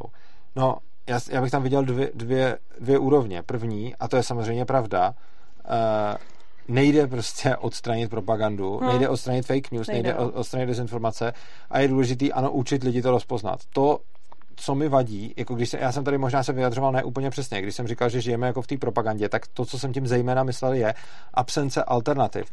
Což znamená, to, na co já si stěžuju, není jako tolik ta pro ukrajinská propaganda, a ať si každý, jako, dělá, jako my děláme propagandu Ankapu, že ať si dělá každý propagandu, čemu chce. Hmm. To, co mě vadí, je umlčování jakýchkoliv alternativ. To je podle mě, to je podle mě průšvih a je to, jako, myslím si, že jako spousta lidí řekne, že zoufalá doba si žádá zoufalé činy a podobně a často je to pragmatismus, kterým se omluví, kterým se omlouvají nějaké věci. Ale myslím si, že je obrovský problém eh, v tom, že jako, ono, když o nic nejde, tak je jednoduchý se zastávat svobody, ale ta, ta pravá zkouška nastává potom, když o něco jde a když je to nebezpečný a kdy, kdy něco hrozí. A potom, když něco hrozí, tak lidi strašně rádi jako říkají, hele, na tu svobodu bude čas jindy, ale teď je potřeba konat, hmm. teď je potřeba jednat. A tohle je podle mě jako obrovský problém a je to způsob, jak můžeme tu svobodu ztratit, kdy prostě se něco děje, lidi jsou v emocích a dá se jim prodat to, jako v důsledku právě taky ty váleční morálky my versus oni, dá se jim prodat to, co by se jindy prodat nedalo. Vy prostě, jako, já mám jeden případ, s kterým jsem se teď setkal, že jako úvaha typu uh, hele, mohli bychom, jako, já jsem psal, jakože napsal jsem minulý pondělí, jsem vydal text ve stokách, ten se jmenoval Rusové jsou taky lidi a ptal jsem tam, uh, ano, a to ještě nevíš, co vyjde teď v pondělí, takže to, a to jsem napsal já, ale to bude... Ruský děti jsou taky lidi. A teď hmm. vyjde zrádci jsou taky lidi. Oh. Ale, a to jsem ne, nepsal já teda, já jsem psal Rusové hmm. jsou taky lidi. A psal jsem tam prostě přesně to, že jako to, co dělá Putin, je samozřejmě blbý, ale nedělají to obyčejní Rusové a no. není řešením jako za to trestat. Se, k tomu bychom se ještě mohli dostat. K tomu se dostaneme určitě. A e, tohle to, vlastně jsem psal vlastně jsem psal no. o tomhle a někdo na to napsal právě potom jako on si to tam sám jako trochu vyvrátil potom, ale napsal jako a na druhou stranu představme si, že třeba tady nějaký v Čechách Rus, já jsem se třeba vymezoval proti tomu, že jak nějaký ten vysokoškolský učitel řekl, že těm ruským studentům nepovede ty diplomky a podobně. On říká, co když tady bude v Čechách nějaký Rus a třeba jeho babička v Rusku volila Putina a když my tady zatopíme tomu vnukovi, tak on bude trpět a ta babička si uvědomí svou chybu a, a přijme zodpovědnost za to, že volá Putina. Tohle je úvaha, která je přesně důsledkem té jako válečné propagandy a té my versus oni mentality, kdy, to, kdy tu druhou stranu už vůbec nevidíme jako lidi, ale vidíme jako nějaký hrozný stvůry. A vůbec už se ani nepokusíme se do nich vcítit, jinak bychom, nás vůbec tohle to nemohlo napadnout, protože to je tak kolosální kravina. Prostě představte si sami sebe. Představte si, že vy máte tady nějaký světonázor, podle kterého Putin je zlej diktátor a my jsme tady lidi, kteří chceme svobodu. A teď si představte, že by ten Putin vzal nějakého vašeho příbuzného a začal ho tam nějak šikanovat v Rusku. A jaká je šance, že byste si vy jako řekli, hm, to jsem se vlastně plet, ten Putin je v poho a, a, a já teda se teď kaju a udělal jsem chybu, že jsem tady věřil jako v nějakou svobodu, protože lepší je ten diktátor, protože on mi tam mučí vnuka. Jo. Tohle nemůže nikdy fungovat a nikoho soudního by to nenapadlo naopak, protože to prostě fakt nefunguje, ale když si představíme tu druhou stranu, jako ty stvůry, jako ona volila Putina, tak to, to není ani člověk, tak ji potom můžeme snadno přisoudit takovou vlastnost, že když ji tady budeme šikanovat vnuka, tak ona otočí názor. Ale pokud bychom se na ní dívali jako na nějakého člověka, tak žádná babička neotočí názor, jako vezmi se jako volila Putina, který říká, že na západě jsme tady zlí, a my budeme tady šikanovat vnuka a ona na základě toho si řekne, že je Putin zlej. Ne, prostě to se nestane a nemá v podstatě žádnou šanci se tohle stát. A myslím si, že právě potom, čím více propadáme do tohohle toho my, oni myšlení, do, do té váleční mentality, hmm. tak tím víc potom nedokážeme dělat rozumné analýzy, protože tu druhou stranu už nevnímáme jako normální lidi, ale vnímáme je jako nějaký kremlboty, nějaký stvůry a přisuzujeme jim úplně jako nelidský vlastnosti, takže potom máme pocit, že budou fungovat věci, které zjevně fungovat nebudou. Hmm. Hmm. No, no, jo, to asi nebudu ale rozvádět, protože jsem měla hromady takových různých úvah, ale e, já jsem ještě k té propagandě chtěla říct e, jednu věc a to, že ty říká, že je důležitý rozpoznat propagandu. Já si ani jako nemyslím, že je důležitý rozpoznat propagandu, ale spíš si uvědomit, že prostě propagandu dělá úplně každý člověk už jenom tím, že nějak interpretuje svět, ve kterém žije a v podstatě se nelze tomu vyhnout. A že je vždycky důležité myslet, že když jako eh, člověk má nějaký názor, tak si uvědomit, že je to prostě zvohnutý vnímáním světa toho ano. jedince, který ho nějak interpretuje. No, Takže v podstatě jako já nemusím rozeznávat propagandu, protože prostě propagandu dělá každý člověk tím, že už má nějaký názor a nějak ten svět Děkuji, vnímá. Jo. No a tohle je důležitý, takže prostě přesně uh, to samé jako média, jak se vždycky říká nezávislý média. Nikdy nebude existovat, ne, Přesně nikdy tak. nebude existovat nezávislý říct, média. má to médium názor. Já daleko, budu, daleko spíš uvěřím médiu, který mi řekne, jaký má názor, hmm. než médiu, který se tváří objektivně a není prostě. Hmm. Hmm. Uh, já vlastně, tady jsou dvě krásné otázky, ale než budou ty otázky, tak řeknu něco, co jsem úplně zapomněl. Máme tady repráček. Já jsem si jednou říkala při nějakém tvém dlouhém monologu, že, že jsi zapomněl na repráček a že jsi zapomněl lidi pozvat, aby telefonovali. Lidi. A ještě k tomu musím říct jednu věc dneska speciálně. Teď hmm. to takhle hezky zahrál. Tento zlatý repráček hmm. je tady proto, že nám můžete zavolat do studia. Jo. Zavolání do studia se realizuje následujícím způsobem. Realizuje se tím způsobem, že si na Skypeu najdete účet, který se jmenuje Svobodný přístav. Můžete ho taky najít pod mailovou adresou urzanarchy.gmail.com urzanarchy dohromady s jedním áčkem gmail.com eh, Tam najdete ten účet, přidáte si ho, nebudete na něm volat, protože byste se stejně nedovolali, ale napíšete do režie, na co se chcete zeptat nebo o čem chcete mluvit. Pokud to bude aspoň trochu k tématu, režie nám dá signál eh, a my, až tady dokončíme nějakou myšlenku, tak vám zavoláme zpátky. Hmm. Takže najděte si nás na Skypeu, napište tam, že chcete mluvit a o čem a potom vyčkejte a my vám zavoláme, my vám zavoláme ze studia. Hmm. Tohle to je možné udělat. A uh, řeknu, řeknu k tomu ještě jednu věc. Uh, čel jsem kritice na uh, moc dobrý kritice vlastně v nějakém YouTubeovém komentáři, kde mi někdo psal, že občas jsem v komentářích jako příliš strohej, nebo že někdy jsem na ty lidi, že někdy jsem na ty lidi moc uh, já nevím, tak já ho nechci blbě parafrázovat, ale prostě, že s ním moc agresivně debatuju a že to samý má pocit z některých kolů do studia. A já uznávám, že někdy, že, že prostě s tímhle tím jsem měl vždycky problém a snažím se o to, abych byl vlídnej a snažil se s těma lidma mluvit hezky, ale ne vždycky mi to jde.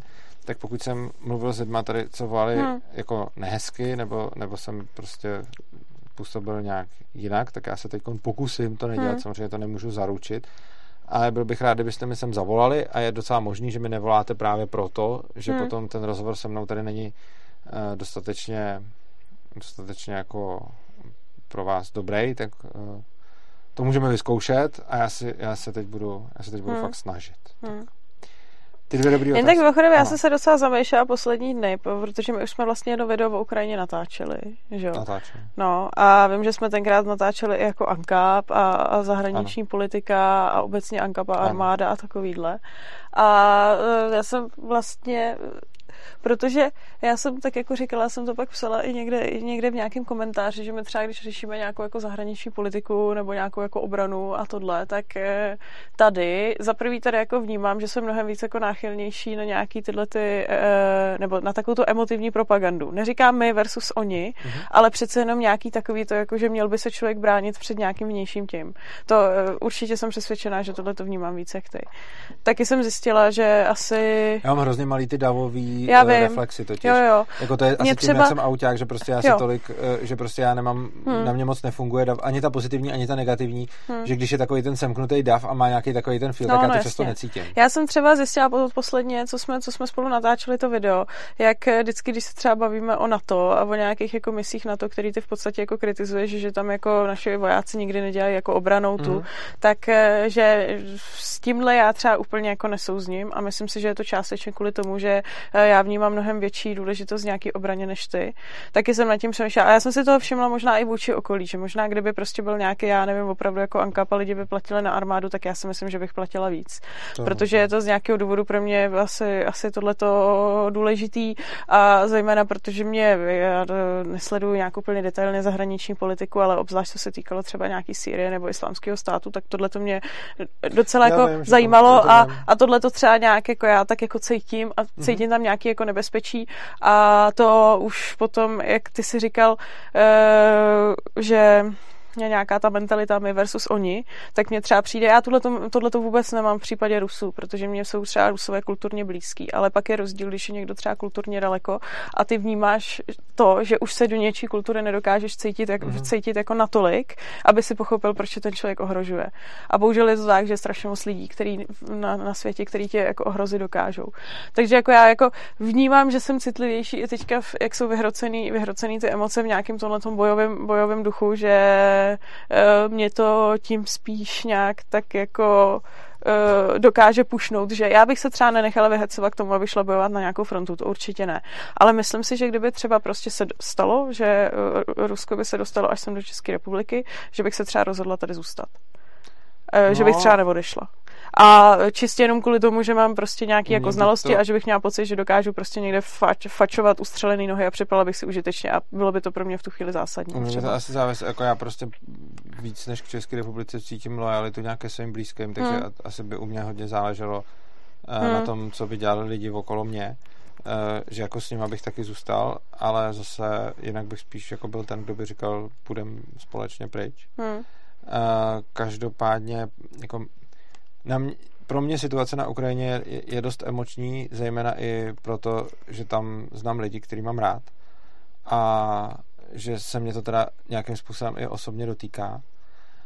A což znamená, že, že tam ty emoce mám, ale to co, to, co s nima dělám, je, že vlastně od samého začátku s nima neustále a jako hutně pracuju, abych se do toho nenechal strhnout. Já sice nejsem náchylný k té davové propagandě, nebo k, tý, k tomu davu, jako k tomu prostě k té síle davu, ta na mě většinou moc nefunguje, hmm. ale mám tam samozřejmě spoustu negativních emocí s tím, co se tam děje, že tam trpí ty lidi. Eh, ze začátku, dokud tam byla Nadia, tak jsem se o ní bál eh, hmm. a, a, a vůbec, takže, takže prostě měl jsem, tam, měl jsem tam nějaký jako fakt strachy v souvislosti s tím, ale jako ze všech sil se snažím, aby tyhle ty strachy potom neovládaly moje, aby se jim nepodřizovalo moje myšlení a následně jednání, takže si je neustále zvědomuju, uh, pracuju s nima, uvědomuju si, čeho se bojím, snažím si to sám pro sebe říkat a ne, nezavírat před tím oči. A potom, když nějakým způsobem se k tomu třeba vyjadřuju, tak se právě snažím se nenechávat tímhletím strhnout v tom smyslu, že když něco třeba k tomu píšu nebo říkám, tak se snažím promýšlet, jak moc je to fakt něco, co chci, když jsem v klidu a jak moc je to něco, kdy jsem vlastně jako hnanej nějakou negativní hmm. emocí, protože jsem právě přesvědčený, že ty negativní emoce jsou samozřejmě pochopitelné, ale člověk v klidu bez nich dělá mnohem lepší rozhodnutí než s nima. Což je mimochodem i taková ta věc, jako když člověk v klidu hodnotí nějakou situaci a někdo mu řekne, běž to říct do očí těm lidem, nebo mu řekne, a co by hmm. si ty dělal, kdybys tam byl, tak moje odpověď v zásadě je, i když bych měl, i když bych něco dělal v klidu za stolem a něco jiného bych dělal v hrozný hmm. situaci na frontě, tak potom jsem celkem přesvědčený, že, ta, že to rozumnější, co vymyslím, vymyslím v klidu za tím stolem. Jo. Čili ten argument podle mě vůbec není validní, když mi někdo, jako já budu říkat nějaké věci o svobodě slova a někdo mi řekne, kdyby si byl v zákopu, tak to vidíš jinak jako kdyby ten člověk měl pravdu a já bych to v zákopu skutečně viděl jinak, pak jsem docela přesvědčený, že to v tom zákopu uvidím hůř než tady, což znamená, že není moc dobrý se rozhodovat, jakože samozřejmě, že když se člověk dostane do těch emocí, tak to vidíš jinak, ale tahle ta logika je vlastně úplně zvrácená, protože někdo je v emocích, hmm. nechá se jima člo, sloumat, vy, vyjadřuje se na základě toho, pak na základě toho omezuje svobodu, blokuje weby, hmm. omezuje svobodu slova a, a všechno možný tady. A když jako proti tomu člověk něco namítne, tak řekne, tak si představ, že bys a teď dá nějakou hroznou situaci, co, co by se ti stalo. Ale prostě tohle je podle mě úplně zcestný, protože jako když hmm. chceš udělat nějaký rozhodnutí, tak to nejhorší, co si můžeš představit, je strašná bolest, kterou cítíš a teď udělej to rozhodnutí, protože jsem přesvědčený, že naprosto každý rozhodnutí uděláš líp, když necítíš tu bolest, než když ji cítíš. Takže... Jo, jo. No já, já tam tohle to mám, to, na tohle to mám porovnání v tom, že my jsme vlastně tuhle tu obranou politiku a v podstatě armádu řešili už eh, před volbama, když jsme dělali nějaký ten program hmm. a ty mhm. volební kalkulačky. No a já jsem tam psala, ty No a to já, to já už, jsem, už, to už jsem ti tenkrát hmm. kritizovala, jo. že vlastně já mám prostě pocit, že pro mě je na to nějakým způsobem jako zásadní, že mám pocit, že je to nějaký jako obraný akt o tom, že tam teda jako jsme s, i s Tureckem jeho činy teda jako rozhodně schvaluje věc druhá, ale je to pro mě nějakým způsobem zásadní a teď vždycky, když si jako říká, ne, ne, nějaký na to. Protože mě vadí i ta státní vojáci. armáda, mě prostě vadí ta státní armáda i v tom smyslu, to je ten důvod, proč já jako dali jsme dost peněz na, eh, na, na pomoc lidem, hmm. kteří na Ukrajině trpěli jako my dva spolu, ale já nechci dávat žádný peníze ukrajinské armádě, hmm. už protože nechci podporovat ten režim a nechci podporovat tu armádu. A lidi se mě ptají, no, když jsem to řekl, te, jako ty nechceš, ty jsi proti zbraním, vůbec nejsem proti zbraním. Vlastně, jako no. klidně bych podpořil někoho, koho tam znám, hmm. aby tam měl zbraň jako v pohodě, ale prostě to, co nechci, je financovat armádu jakýhokoliv státu, rozumím. protože enemy of the state no, bar, prostě, rozumím, no. no. Což je přesně to, že v tuhle tu uh, za přesně kdyby jako válka nebyla, tak mě jako taky nenapadne financovat jako armádu armádu nějakého státu jako prostě proč, pokud by to nebylo teda jako, že OK, tak držíme si nějak v armádu pro budoucí případy třeba v nějakém jako paktu. Už je by mě napadlo posílat prachy ukrajinské armádě, jako nebyl by to důvod. Ale třeba teďka já bych s tím tak hrozný jako morální problém neměla. Ale já, já jsem, taky ne v tom smyslu... Já jsem teďka nic jako neposlala ukrajinské armádě, ale, ale teďka v tuhle chvíli třeba v, jako, bych měl dostatek peněz na to, abych pomohl všem těm lidem tam, který trpí. Hmm a potom mi ještě zbývalo a už bych neměl kam jinam, tak taky jako to není, jako tak, taky si umím představit, že jako je to nějaký menší zlo, ale prostě je to spíš úplně abstraktní úvaha, protože hmm. vždycky bude možnost podporovat to, s čím víc souzním a to prostě není armáda jakýhokoliv státu. Hmm. Tady dvě, dvě dobré otázky byly Eh, přijde vám nemorální vydělávat si na válce, například kupovat levné akcie lomeno komodity od Ruska, když většina světa ze solidarity odmítá? Eh, to jsou podle mě dvě různé otázky, ptá se Jonáš Zaheda. Hmm. Eh, nepřijde mi nemorální vydělávat si na válce, ale to neznamená, že kdykoliv to kdokoliv jakkoliv udělá, tak automaticky je to morální. To, to, takhle to prostě není. Takže jako za předpokladu, že teď někdo udělá biznis, že bude prodávat, já nevím, zdravotnický materiál uh, na frontu, nebo tak a třeba jako, já nevím, prostě někdo může mít firmu, která bude prodávat něco, co, co teď potřebuje uh, jako kdybych to řekl, aby to bylo úplně jako easy. Prostě když teď někdo bude vydělávat na tom, že bude komerčně dopravovat ukrajinský uprchlíky sem, tak vlastně vydělává na válce, ale podle mě je záslužný, protože já třeba jsem přemýšlel, že tam pojedu na, nakonec jsem se rozhodl pomáhat jinak, protože mám pořád ty chromý nohy a nechtěl jsem, když nemůžu pořádně jako chodit, jako že, že to asi není úplně ideální. A potom jsem rád, když můžu někomu dát prachy, kdo tam jede. A ne, že by na tom někdo úplně vydělával, protože máme vlastně známí, který tam jezdí, jako, že, že prostě chtějí. Ale kdyby, kdybych je neměl a někdo by tam jel jako komerční firma, že jde prostě, že jim zaplatím a on někoho tam odsaď odveze a bude mít z toho zisk, tak vlastně já jsem za to rád a zaplatím mu za to rád, protože když to sám se necítím na to, abych to udělal, tak na to můžu dát někomu zdroje. Takže, a to je taky vydělávání na válce a je určitě bez sporu jako morální. Na druhou stranu jako vydělávat na válce teď třeba tím, že bych, já nevím, vyzbrojoval ruskou armádu nebo tak, tak to podle mě jako úplně morální není, ale to je jako hmm. můj pohled. Hmm. A stejný člověk, hele, to jsou dvě, dvě dobré otázky od stejného člověka. Jonáš Zaheda zase se ptá, uh, jak se jako anarchisté díváte na zabití vojáka, který je donucený jít se zbraní na Ukrajinu, ale zatím nic neudělal? No, jako on už tím, že šel na, ze zbraní na Ukrajinu, tak něco udělal a za prvý prostě ty ruský vojáci, kteří tam jsou, tam jako napřed vstoupili do té napřed vstoupili do té armády, takže, t- takže tak. Ale hlavně, i kdyby k tomu byli donucený, tak prostě když na mě jde někdo se zbraní, tak je legitimní, abych ho zastřelil uh, a, a to hmm. i když by ho k tomu někdo nutil, ale já mám právo na to bránit sebe a svůj život. Takže v momentě, kdy, kdy mě někdo napadne, tak i když k tomu byl donucen hmm. a, a i když třeba zatím nic neudělal a jenom to jde udělat, tak já, já, já se bránit můžu. No. Mně se třeba hrozně líbí, jak snad jako ukrajinská vláda vyhlásila tu výzvu, že každý voják ruský, který dezertuje, tak dostane nějakou jako odměnu a nějaký prostě vyplacený jako prachy a tohle. E, to mi přijde takový hezký, prostě ty lidi motivovat. Já nevím, e, jak e, se tyhle ty jednotky po té Ukrajině pohybují, jak moc reálný je, že prostě voják, který by s tím nesouhlasil, jak moc reálný je pro něj vzít čáru, ale doufám, že pokud jako e, nějaký vojáci s tím nesouhlasí, tak jako pokud bude možno, tak takže, takže se k něčemu takovým uchýlej. No. Jinak já se tady omlouvám našim, uh, našim posluchačům a divákům. Za prvé teda je krásný, že nás sleduje místy přes 350 lidí, uh, což mě moc těší, to hmm. mám pěknou sledovanost.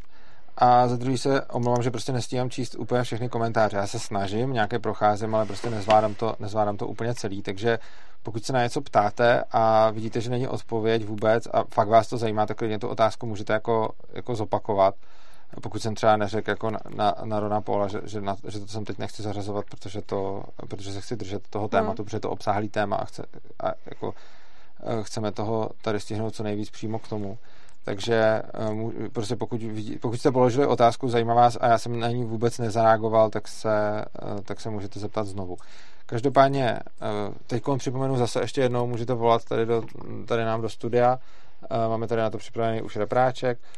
Uděláte to tak, že si na Skypeu najdete svobodný přístav nebo najdete ten účet pod urzanarchy.gmail.com, napíšete do naší režie, e, řeknete, o čem se chcete bavit a pokud to bude aspoň trochu k tématu, tak nám režie dá znamení a my vám zpátky na ten Skype zavoláme. Nevolejte nám přímo, protože vás stejně z režie nepropojí. Hmm. Ale Vojtěch, ano. Jo, no, povídej ještě to. Vojtěch Strnat, a to jsem zrovna chtěl přeč, to k tomu jsem se zrovna chtěl vrhnout, uh, to, už jste mluvili na tom, co jste říkali na začátku, že nesmíte zapomenout. Jestli by se uh, Ukrajina ubránila, kdyby byla anarchistická. Kdyby byla anarchistická, no. No, tak to nikdo neví. Ano, to, to basically nikdo neví, ale takhle, to, to byla hodně taková tak, anarchistická odpověď. Nevíme, dál. Nevíme, nevíme, ale já bych tomu rád řekl ještě víc. Řekl bych tomu následující věc. To, co já si myslím, je, jsou dvě důležité věci k tomuhle. A říkal jsem to obecně už o Ankapu a teď to můžeme říct konkrétně pro tu Ukrajinu. Uh, kdyby Ukrajina byla anarchistická, tak kdyby teď Ukrajina byla anarchistická a byla by to úplně stejně bohatá země s úplně stejnýma zdrojema, uh, s úplně stejnýma lidma a jenom by tam prostě uh, byla anarchie místo státu, tak jsem osobně přesvědčený, zase nemůžu říct ubrání se, neubrání se, ale myslím si, že budu mít horší šance se ty invazi ubránit za předpokladu, že bychom ale vzali tuhle tu konkrétní Ukrajinu, kterou máme s těmahle zdrojema a s, s tou technologickou a další výbavou, hmm. jakou má a prostě by jenom byla anarchistická, tak taková si myslím, že bude mít trochu horší šance se ubránit. Na druhou stranu, za předpokladu, že by ta Ukrajina byla anarchistická už nějakou dobu, tak bude výrazně bohatší, než kdyby tam měla ten stát a pak ve výsledku se podle mě má lepší šanci ubránit. Což znamená, že ta odpověď je, eh, ta, odpo- ta odpověď je dvojí. Prostě myslím si, že když má, jako kdybychom si to vzali jako nějakou simulaci a vzali bychom si dvě země, které budou mít prostě úplně stejný počet jako zdrojů, surovin, zbraní, bohatství a všeho a měli by jako, a lidí a všeho a měli by prostě bojovat, tak když jedna z nich bude anarchistická a druhá z nich bude uh, centralizovaná státní, tak si myslím, že větší šanci na výhru tohohle toho boje má ta centralizovaná státní, na druhou stranu potom bude mít velký problém obsadit to území, ale to už je, to už je věc druhá, jo? protože tam je ještě důležitý k tomu dodat, že v momentě, kdy teď by Rusové obsadili Ukrajinu, tak tam mají automaticky seznamy obyvatel, mají tam pravděpodobně seznamy i, kde, kde má kde zbraně, když teď je rozdávali, takže už tolik ne. Uh, budou tam mít strašně moc jako dat o těch lidech, kteří jim padnou do ruky, takže můžou vlastně začít okamžitě vládnout. Oproti tomu, kdyby to území bylo anarchistický, tak je obrovský problém si ho nějakým způsobem podrobit. Ale je hodně důležitý říct, za předpokladu, že máme tyhle ty dvě země a nebudou hned bojovat, ale mají prostě nějaký stejný, uh, prostě stejně zdrojů, necháme plynout čas, roky, možná třeba desítky let, tak potom bude ta anarchistická země silnější z toho důvodu, že bude bohatší, protože ten stát je strašně neefektivní. Ta volnotržní ekonomika bude e- efektivnější než ta státní ekonomika, což znamená, že ten uh, ten anarchistický stát nakonec bude i vojensky silnější než ten, uh, teda, já jsem řekl anarchistický stát, to je blbost, to anarchistický území bude vojensky silnější než ten stát z toho důvodu, že bude prostě bohatší. A zejména čím dál jde čas a čím jsme v moderní době, tak uh, tím víc to, ta technologická vyspělost a bohatství dělá v té armádě, že jako čím starší, čím do uh, vzdálenější historie se podíváme a Petr Fire Fanatic Hala mi řekl, že to tam má nějaký zuby a já uznávám, že má, ale do čím vzdálenější historie se podíváme, samozřejmě tam byly nějaký vždycky jako třeba vynález nějaký, nějaký zbraně nebo nějaký způsobu obrany nebo její překonání, tak to tam dělalo nějaký jako prostě vlny, ale historicky bylo potřeba na jednoho profesionálního vojáka míň civilistů, aby ho nějakým způsobem uh, zneškodnili. Čím čím víc, já teď nevím, jestli jsem to neřekl obráceně, prostě chci říct, že čím víc je doba moderní a čím víc je technologický pokrok, tím více civilistů je potřeba na to, aby přemohli jednoho uh, vyzbrojeného a vycvičeného vojáka, protože se i lepší ten výcvik a, a, a všechno. Takže když to potom jako řeknu nějak, jako že když vezmu jako nějakého středověkého rytíře na koni a teď oni proti, proti němu jsou sedláci, tak těch sedláků prostě třeba na to, aby se mu vyrovnali, je tam potřeba 10, on má nějakou rytířskou zbroj a má výcvik a oni mají prostě nějaký jako e, cepy, a, ale tak třeba by ten poměr mohl být jedna ku deseti. Když vezmeme moderní armádu, tak to ani náhodou není jedna ku deseti, protože když ty vojáky potom posadím do tanku, přištu k tomu ten výcvik a všechny ty termovize a, a toho všechno, co můžou dělat, tak prostě těch vojáků profesionálních stačí být mnohem míň na to, aby čelili té přesile. Takže vlastně hmm. jakoby technologický pokrok uh, potom znamená, že se dá daleko víc vyhrávat válka tím, že je někdo bohatý a má třeba málo vojáků, kteří jsou dobře vycvičený a přesně ten, uh, ten stav té anarchistické společnosti bude, že, že jako nemůže tak dobře udělat třeba všeobecnou mobilizaci nebo takovéhle věci, takže bude mít asi méně vojáků, ale když bude mít víc peněz, což časem mít bude, tak bude silnější. Hmm. Čili tohle je hmm. taková odpověď na to. A nevím, jestli k tomu chceš něco dodat. Ne. Ne? Protože ne, jak to bylo asi ne, tak ono, my jsme to tady eh, vlastně už rozobírali i na jednom videu, ale no. to jsi to jako tak docela dobře schrnul, takže to Dobrá. myslím, myslím, že je asi dobrý. Ano. Uh, No, já jsem se ještě chtěla teda dostat asi k potom k jednomu tématu. A tady se třeba Jan Macháček ptá na uh, mezinárodní intervence, ale jo, a to on chce speciální díl. Řekni to téma radši. Jo, jo, jo. Uh, jak jsme se bavili o té o emocionálně vyhrocené situaci, teďka, kdy uh, tady je obrovská teda jako vlna uh, pro ukrajinská, tak si chce, dát, chce si to dát zejména pozor na to, aby to člověk nepřehnal, protože už se bohužel objevují i, i případy toho, že někdo začíná jako útočit na Rusy, který za nic nemůžou. Bohužel. A e, odpírat jim, odpírat jim různé věci. Už jsem zaznamenala, že e, jeden vyučující řekl, že nebude to zkoušet. To jsem tady před chvílí. Jo, tak to si říkal, tak promiň, tak já jsem přemýšlela o něčem jiném. Uh, vidím, jak mě posloucháš. Tebe už neposlouchám. Co to vysvětluje dlouhodobý problém našeho soužití? to jo, no tak víš co, tak to víš. to, nejpodstatný. ano, dobře, máš no. pravdu. Ne, nebo uh, že proti potvrzení někdo nechtěl Rusy obsloužit, nechtěl ať v různých jako službách. Dneska jsem zaznamenala, že snad jako řetězec, řetězec hotelu Pytlon řekl, že nebude ubytovávat, uh, ubytovávat snad jako Rusy nebo lidi, kteří schvalují jako ruskou invazi. Něco takového, něco prostě pro ruskýho. Uh, takhle v podstatě jako disk- uh, Rusy teda, myslím, že to bylo. Takhle diskriminační. A uh, údajně snad i nějaký jako lidi někde jako na ulici pořvávali dokonce na nějaký Ukrajince, protože si mysleli, jako, že jsou to Rusové.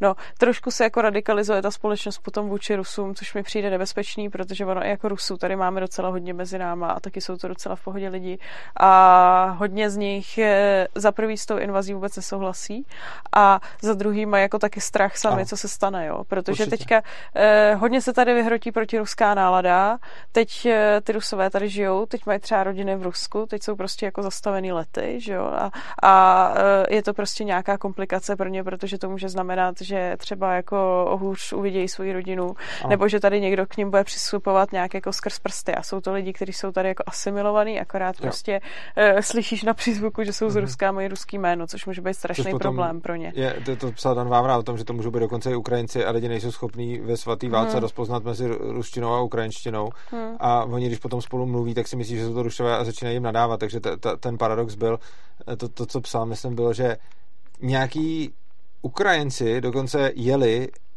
na povolávací rozkaz hmm. a mluvili spolu někde ve vlaku nebo co a nějaký Češi jim začali nadávat, že jsou to Rusové, což hmm. je jako absurdní situace, ale je to podobně, jako no, jsem psal v tom jo. článku, Rusové jsou taky lidi, uh, je to nějaký text ve stokách z hmm. pondělka asi. Chtěl bych vás fakt všechny poprosit, uh, jako chápu, že máte negativní emoce, chápu, že vás to zasahuje, mě to taky zasahuje, ale na světě nebude líp, když ty negativní emoce budeme ventilovat na nějaký lidi a zejména pak na lidi, kteří jako za to ani moc nemůžou, ale hlavně s tím nemůžou nic udělat. Hmm. Takže to, že teď půjdu a začnu prostě machrovat a dělat ramena na nějakého chudáka Rusáka tady v Čechách, tak tím hmm. ničemu nepomůžu. Putinovi je to úplně jedno Ukrajině taky nepomůžu a, a, a nikde prostě jako hmm. ne, neudělám nic dobrýho. Takže prostě to, že já teď tady budu buzerovat a, a šikanovat normální Rusy k ničemu nepovede a bylo to přesně jako pak už lidi, protože jsou v těch negativních emocích a snaží si to racionalizovat, tak pak vymýšlí takové věci typu jako když je budeme šikanovat tady, tak ono jim potom dojde uh, těm jejich rodinám v Rusku, že Putin je špatný, jako sorry, to, hmm. takhle to prostě nefunguje. Bude to mít přesně opačný to efekt. No. Jako stačí se na to podívat naopak a představte si tam sebe. Prostě představte si, že vy souhlasíte s nějakým režimem, ať už jakýmkoliv, nemáte rádi nějaký jiný režim, ať už jakýkoliv, a v tom jiném režimu vám začnou šikanovat vaše příbuzný. Prostě to nemůže vést k tomu, že obrátíte, to povede k přesnému opaku. Takže Přesně, prostě, ano. ale hlavně bez ohledu na to, k čemu to povede, jako je to autoritaristický argument, který já moc nemusím, ale bohužel jsou efektivnější pro většinu lidí. Prostě eticky to, to nefunguje. Prostě já přece nebudu šikanovat nějakého tady hmm. studenta ruského jenom proto, že se někde narodil. To, to, to, je, to je úplně absurdní a je to podle mě, je to podle no. mě úplně špatně. No, já se jako obávám, že prostě naše ruští spoluobčané, eh, kolikrát prostě fajn lidi, eh, to budou mít teďka těžký eh, v příštích letech. A je mi ty vlastně docela i líto. Pak jsou i takové případy, třeba můj spolužák z medicíny, ten dokonce organizoval sbírku jako pro Ukrajinu.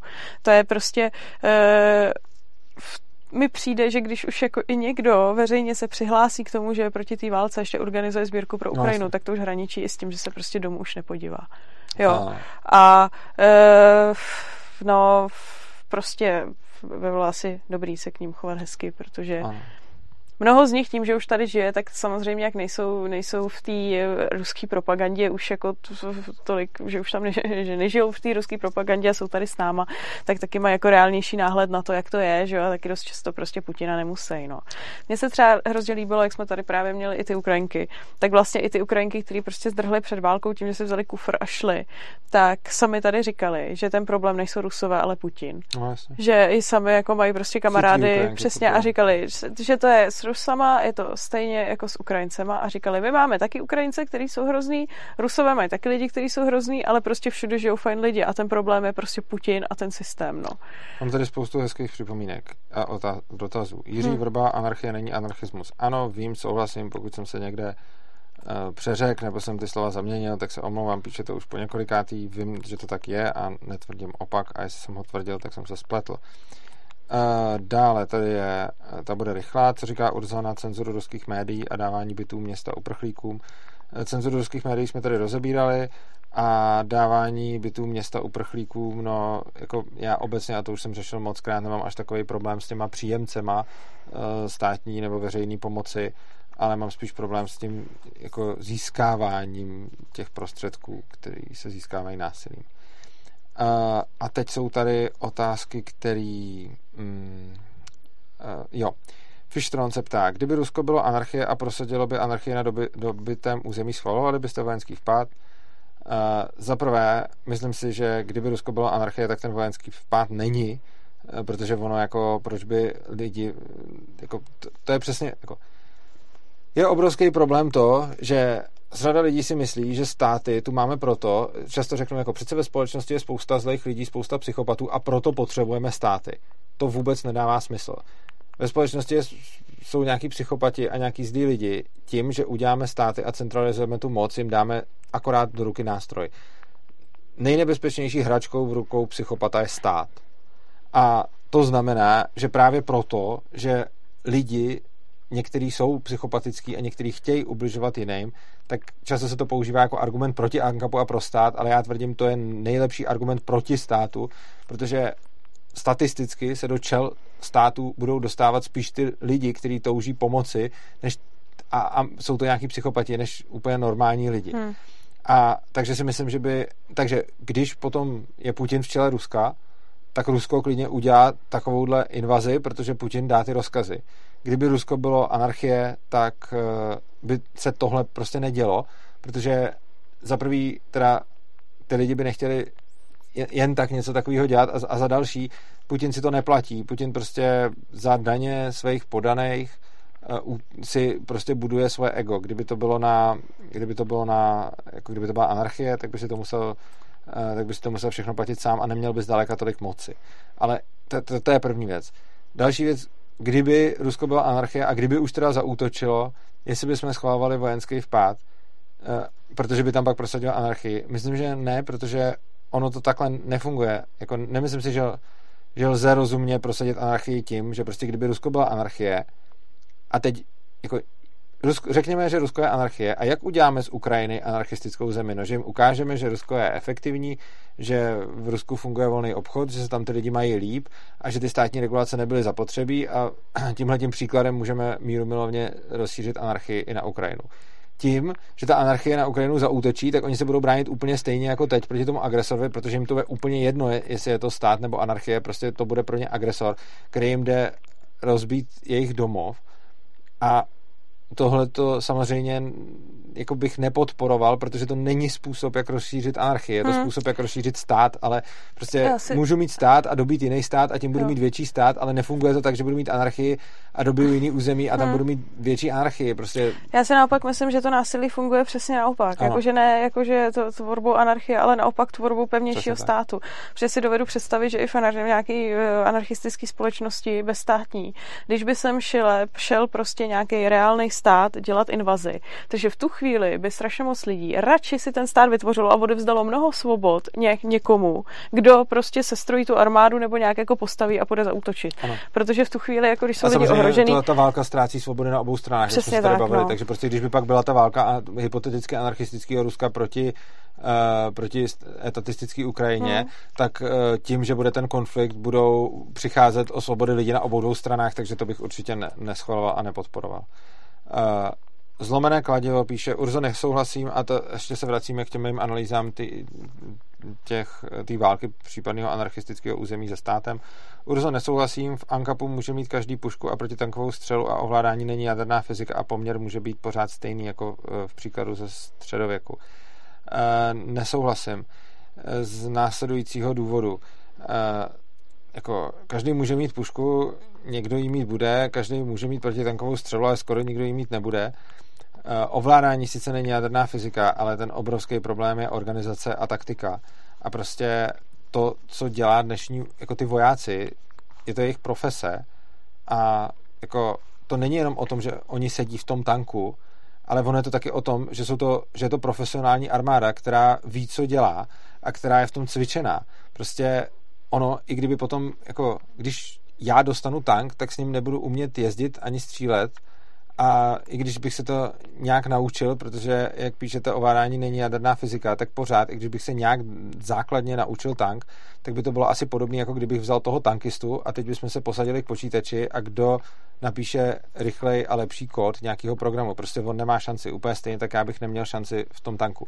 Což znamená, že ano, na anarchistickém území bude mít mnoho lidí zbraně víc než ve státu, což přesně potom udělá ten efekt, o kterém jsem mluvil, a on není zanedbatelný, že se to území bude blbě kontrolovat. Ta armáda se tam dostane a následně ty lidi se jí můžou pořád, jako ta armáda bude mít obrovský problém to území prostě ovládnout a bude tam spousta ozbrojených lidí, ty zbraně nebudou nikde zaevidovaný, nikde zaregistrovaný a ta armáda, když už tam bude, tak ona může klidně jako dobít ty města, ale potom je obrovský problém podrobit si ty lidi, který, zejména pokud už by to byla nějaká anarchie, která by byla tam dlouho, tak ty lidi vůbec nebudou zvyklí jako poslouchat nějaký rozkazy, někde se centralizovaně hlásit a nebudou to dělat a nebudou ani nějaký jako seznamy těch lidí někde centralizovaně.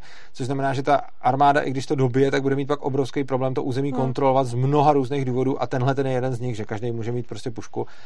A, a, a samozřejmě, ale prostě ovládání není jaderná fyzika. Ano, samozřejmě, že ovládání jako pušky není jaderná fyzika a možná ani ovládání proti takové střely není jaderná fyzika. Na druhou stranu, když byste před člověka, který má, jako který nikdy nestřílel z pistole, tak když před něj položíte gloka, tak mu bude trvat hrozně dlouho, než něj vůbec jako vystřelí. A potom, když vezmete člověka, který jako celý život chodí na střelnici a furt střílí a pak vezmete člověka, který tam nikdy nebyl, tak prostě ten člověk, který nikdy nebyl na střelnici a teď poprvé drží nějakou zbraň nebo s tím umí jako nějak zacházet, tak toho druhého prostě netrefí na 10 metrů a dost možná ho netrefí ani na pět, zatímco ten voják, který je vycvičený a umí střílet, tak toho druhého trefí prostě na jako desítky metrů. Takže, takže prostě jako ten jako to, že v Ankopu bude ozbrojená společnost, s tím souhlasím a bude to mít ten efekt, že se ta společnost bude strašně blbě ovládat, ale podle mě ta, ta ozbrojená společnost nemůže zastavit pohyby moderní armády, uh, protože jako to mohlo jít někdy dávno, ale jako teď už tohle bohužel úplně nepůjde. Nemluvě samozřejmě o organizaci, že, hmm. že tam je jako jedna věc jsou jako jednotlivci se zbraněma a druhá věc je organizovaná armáda se zbraněma, která má nějaký velení a ty lidi jako jsou cvičený v taktice, což prostě je něco, co nejde pominout a prostě a, jako prakticky libovolný konflikt někoho, kdo je prostě normální programátor u počítače, který třeba má zbraň a i s ní třeba chodí na tu střelnici, takže ji umí ovládat a umí se trefit do eh, jako papírového terče, tak ten člověk, když není vycvičený v taktice, tak má obrovskou nevýhodu proti vojákům, kteří v té taktice cvičený jsou a podle mě to jako nejde, nejde úplně, úplně srovnávat. No. Hmm. Ano. Ty jdeš dotaz po dotazu, mě tak jako různě napadá ještě tak no, jako věci, které jsme chtěli třeba k tomu dodat. Nevím, jestli jsi dneska zaregistroval, eh, že na Ukrajině se politici rozhodli vlastně skonfiskovat majetek ruských firm na svém území. Ano. Že to odsouhlasili. To se mi třeba taky úplně jako nepozdává. Protože no. mi přijde, že jako uh, podnikat na Ukrajině do té doby mohli uh, Rusové, který v podstatě ten, jako tenhle ten konflikt taky nemusí úplně schvalovat. Ano. A mohli to být nějaký normální jako menší podnikatele, ano. A který nejsou úplně přesně takový ty jako oligarchové hmm. napojený na, napojený na Putina. A taky si úplně nejsem jistá, jako, jestli tohle je, tohleto je úplně moudrý. On je taky hmm. jako líbivý, ale ano. myslím si, že to zase odnese prostě někdo, kdo za to jako ne, ne, ne, asi úplně nemůže. Je to tak.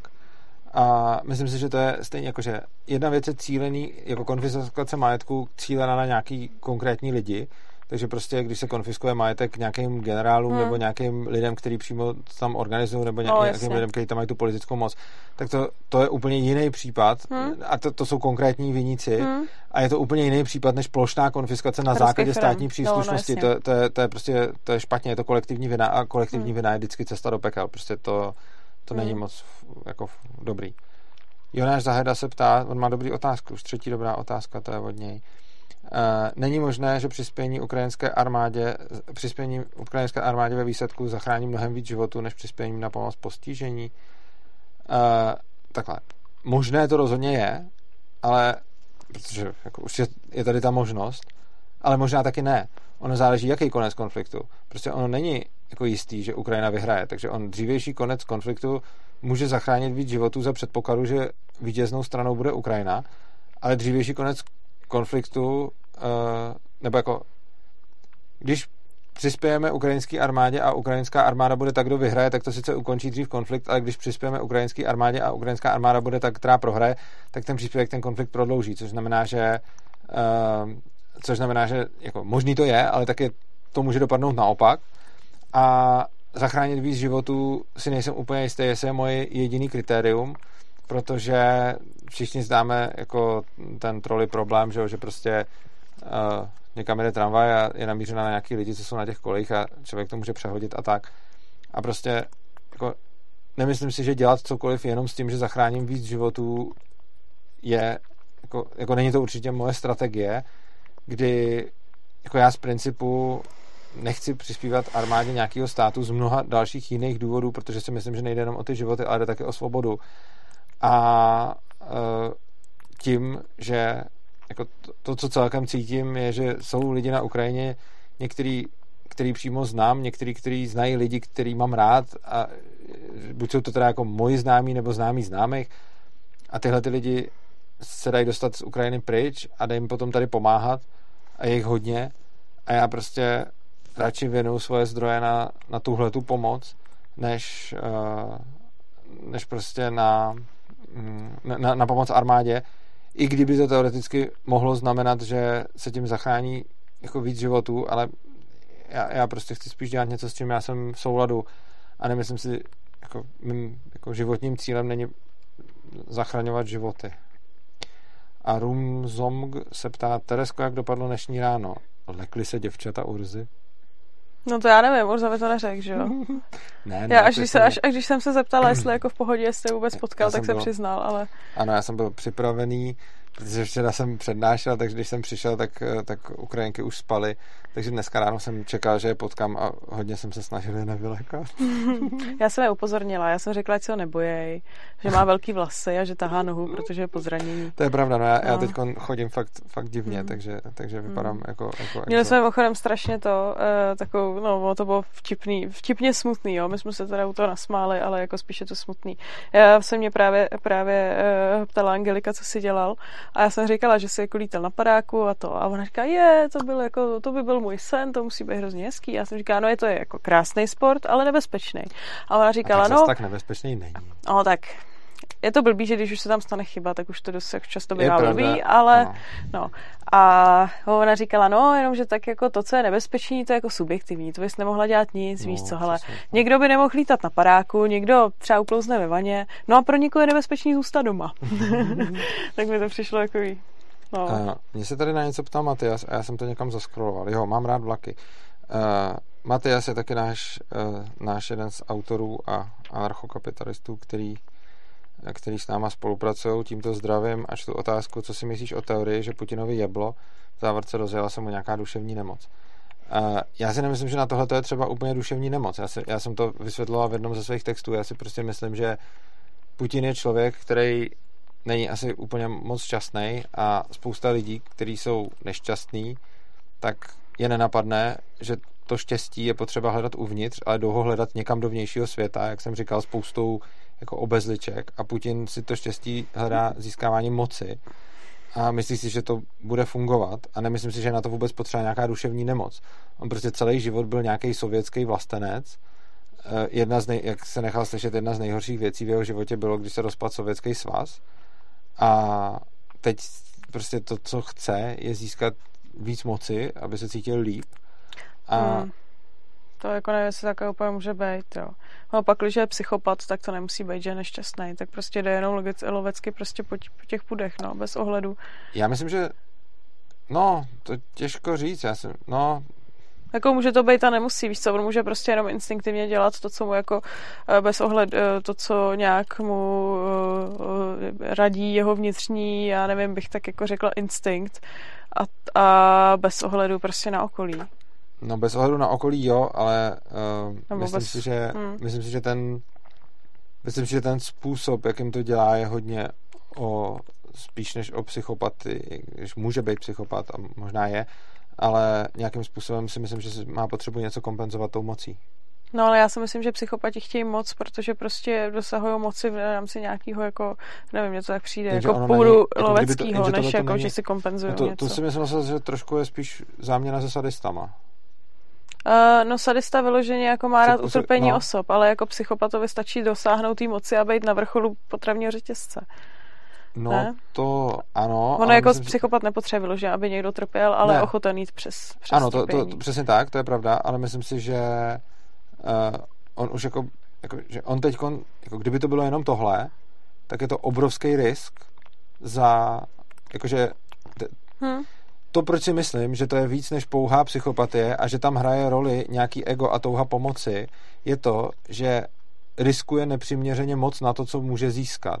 Protože jestliže jsi teda jako psychopat hmm. a jsi prezident Ruské federace, tak máš strašně moc moci. Hmm. To, že k té Ruské federaci přidáš Ukrajinu, už ti za stolik moci jako nepřidá, ale uh, riskuješ tím a proto si myslím, No. že, tam jde, že tam jde o víc, že tam jde o nějaký třeba zapsání se do historie, o nějaký zviditelní se nebo o to sovětské No. vlastenectví, kdy on se pravděpodobně bude, když jestliže jedna z Hmm. nejhorších věcí, co zažili, byl rozpad Sovětského svazu, tak se ho bude snažit nějakým způsobem obnovit a umím si představit, že by třeba pro něj bylo uh, umím si představit, že by třeba pro něj bylo hrozně dobrý být jako, že, by, že si teď může představovat jako je mi 70 a budu ten, kdo udělá ten první krok k tomu, aby se začal stavět No, Sovětský svaz no jasně, no. a můj nástupce ho dokončí a pak se bude říkat, ten uh, Putin to začal a teď je tady ten nový sovětský Hmm. svaz, který první krok byl, že Putin dobil Ukrajinu a budou se o něm učit ty, ty Což ty pořád nemusí, nemusí znamenat, že se tím něco kompenzuje, si myslím. Ale hlavně Já myslím, právě jo. já si myslím to, že eh, risk to byl a že si myslím, že on jako tím, jak je furt obalený e, nějakýma těma svýma kumpánama, který mu tak jako přikivujou a je nažranej té moci, tak možná sám jako nevěděl, jak moc velký průser tohle to bude. Proto ono to, To on jako teďka to vidíme, že to byl obrovský risk, ale on No. si možná mohl myslet, že prostě ty rizika jsou mnohem menší, že jo. Ano. Uh, jinak potom, uh, jako já si myslím, že tohleto, tohle to samo o sobě, když už člověk dělá nějaké jako zásadní věci, jako proto, aby se zapsal do dějin, už podle mě jako znamená, že to je pochod nějakého to, jako jako toho, čemu jako buddhisti říkají ego prostě, protože jako normálně děláš věci, protože tě třeba baví, nebo protože tě činí šťastným, nebo tak, a ne proto, aby ses někam zapsala. Jako, A teď je otázka, jestli tohle to je jeho cílem, že jo. no, Nevím, no. Že asi jo. Plus jsem chtěl, chtěl ještě zmínit k tomu vlastenectví. Hm. Uh, Putin je sovětský vlastenec a myslím si, že tohle je problém na vlastenectví, že jako, když jste vlastenci, tak si ale nevybíráte, k jaký zemi máte tu lojalitu. A když potom díky, jako v důsledku toho vlastenectví máte lojalitu k nějaký zemi, tak se na ní nemůžete dívat kriticky a vlastně ji podporujete no matter what, bez ohledu na to, co vám říká vaše nějaká eh, vnitřní etika nebo morálka. A myslím si, že prostě jako ono je hrozně hezký, když máte zemi, kte- která není problém, tak tam můžete vyzdvihnout, jako, jak je super být vlastenec. A jako já sám mám rád český jazyk, mám rád to místo, kde žiju, ale je potom velký problém, když je někdo třeba sovětský vlastenec, tak jako vy mu nevysvětlíte, proč je to blbě, protože z pozice toho vlastenectví to nemůže být nikdy blbě. Hmm. A tohle je podle mě na vlastenectví ten problém, že ono, jakoby ta tvoje země nemůže být blbě. A za předpokladu, že ta no. tvoje země je sovětský svaz, tak jako pokud jako se bavíme o vlastenectví obecně, Hm. tak je to problém, No. protože sovětský vlastenectví není o nic jiný vlastenectví než český.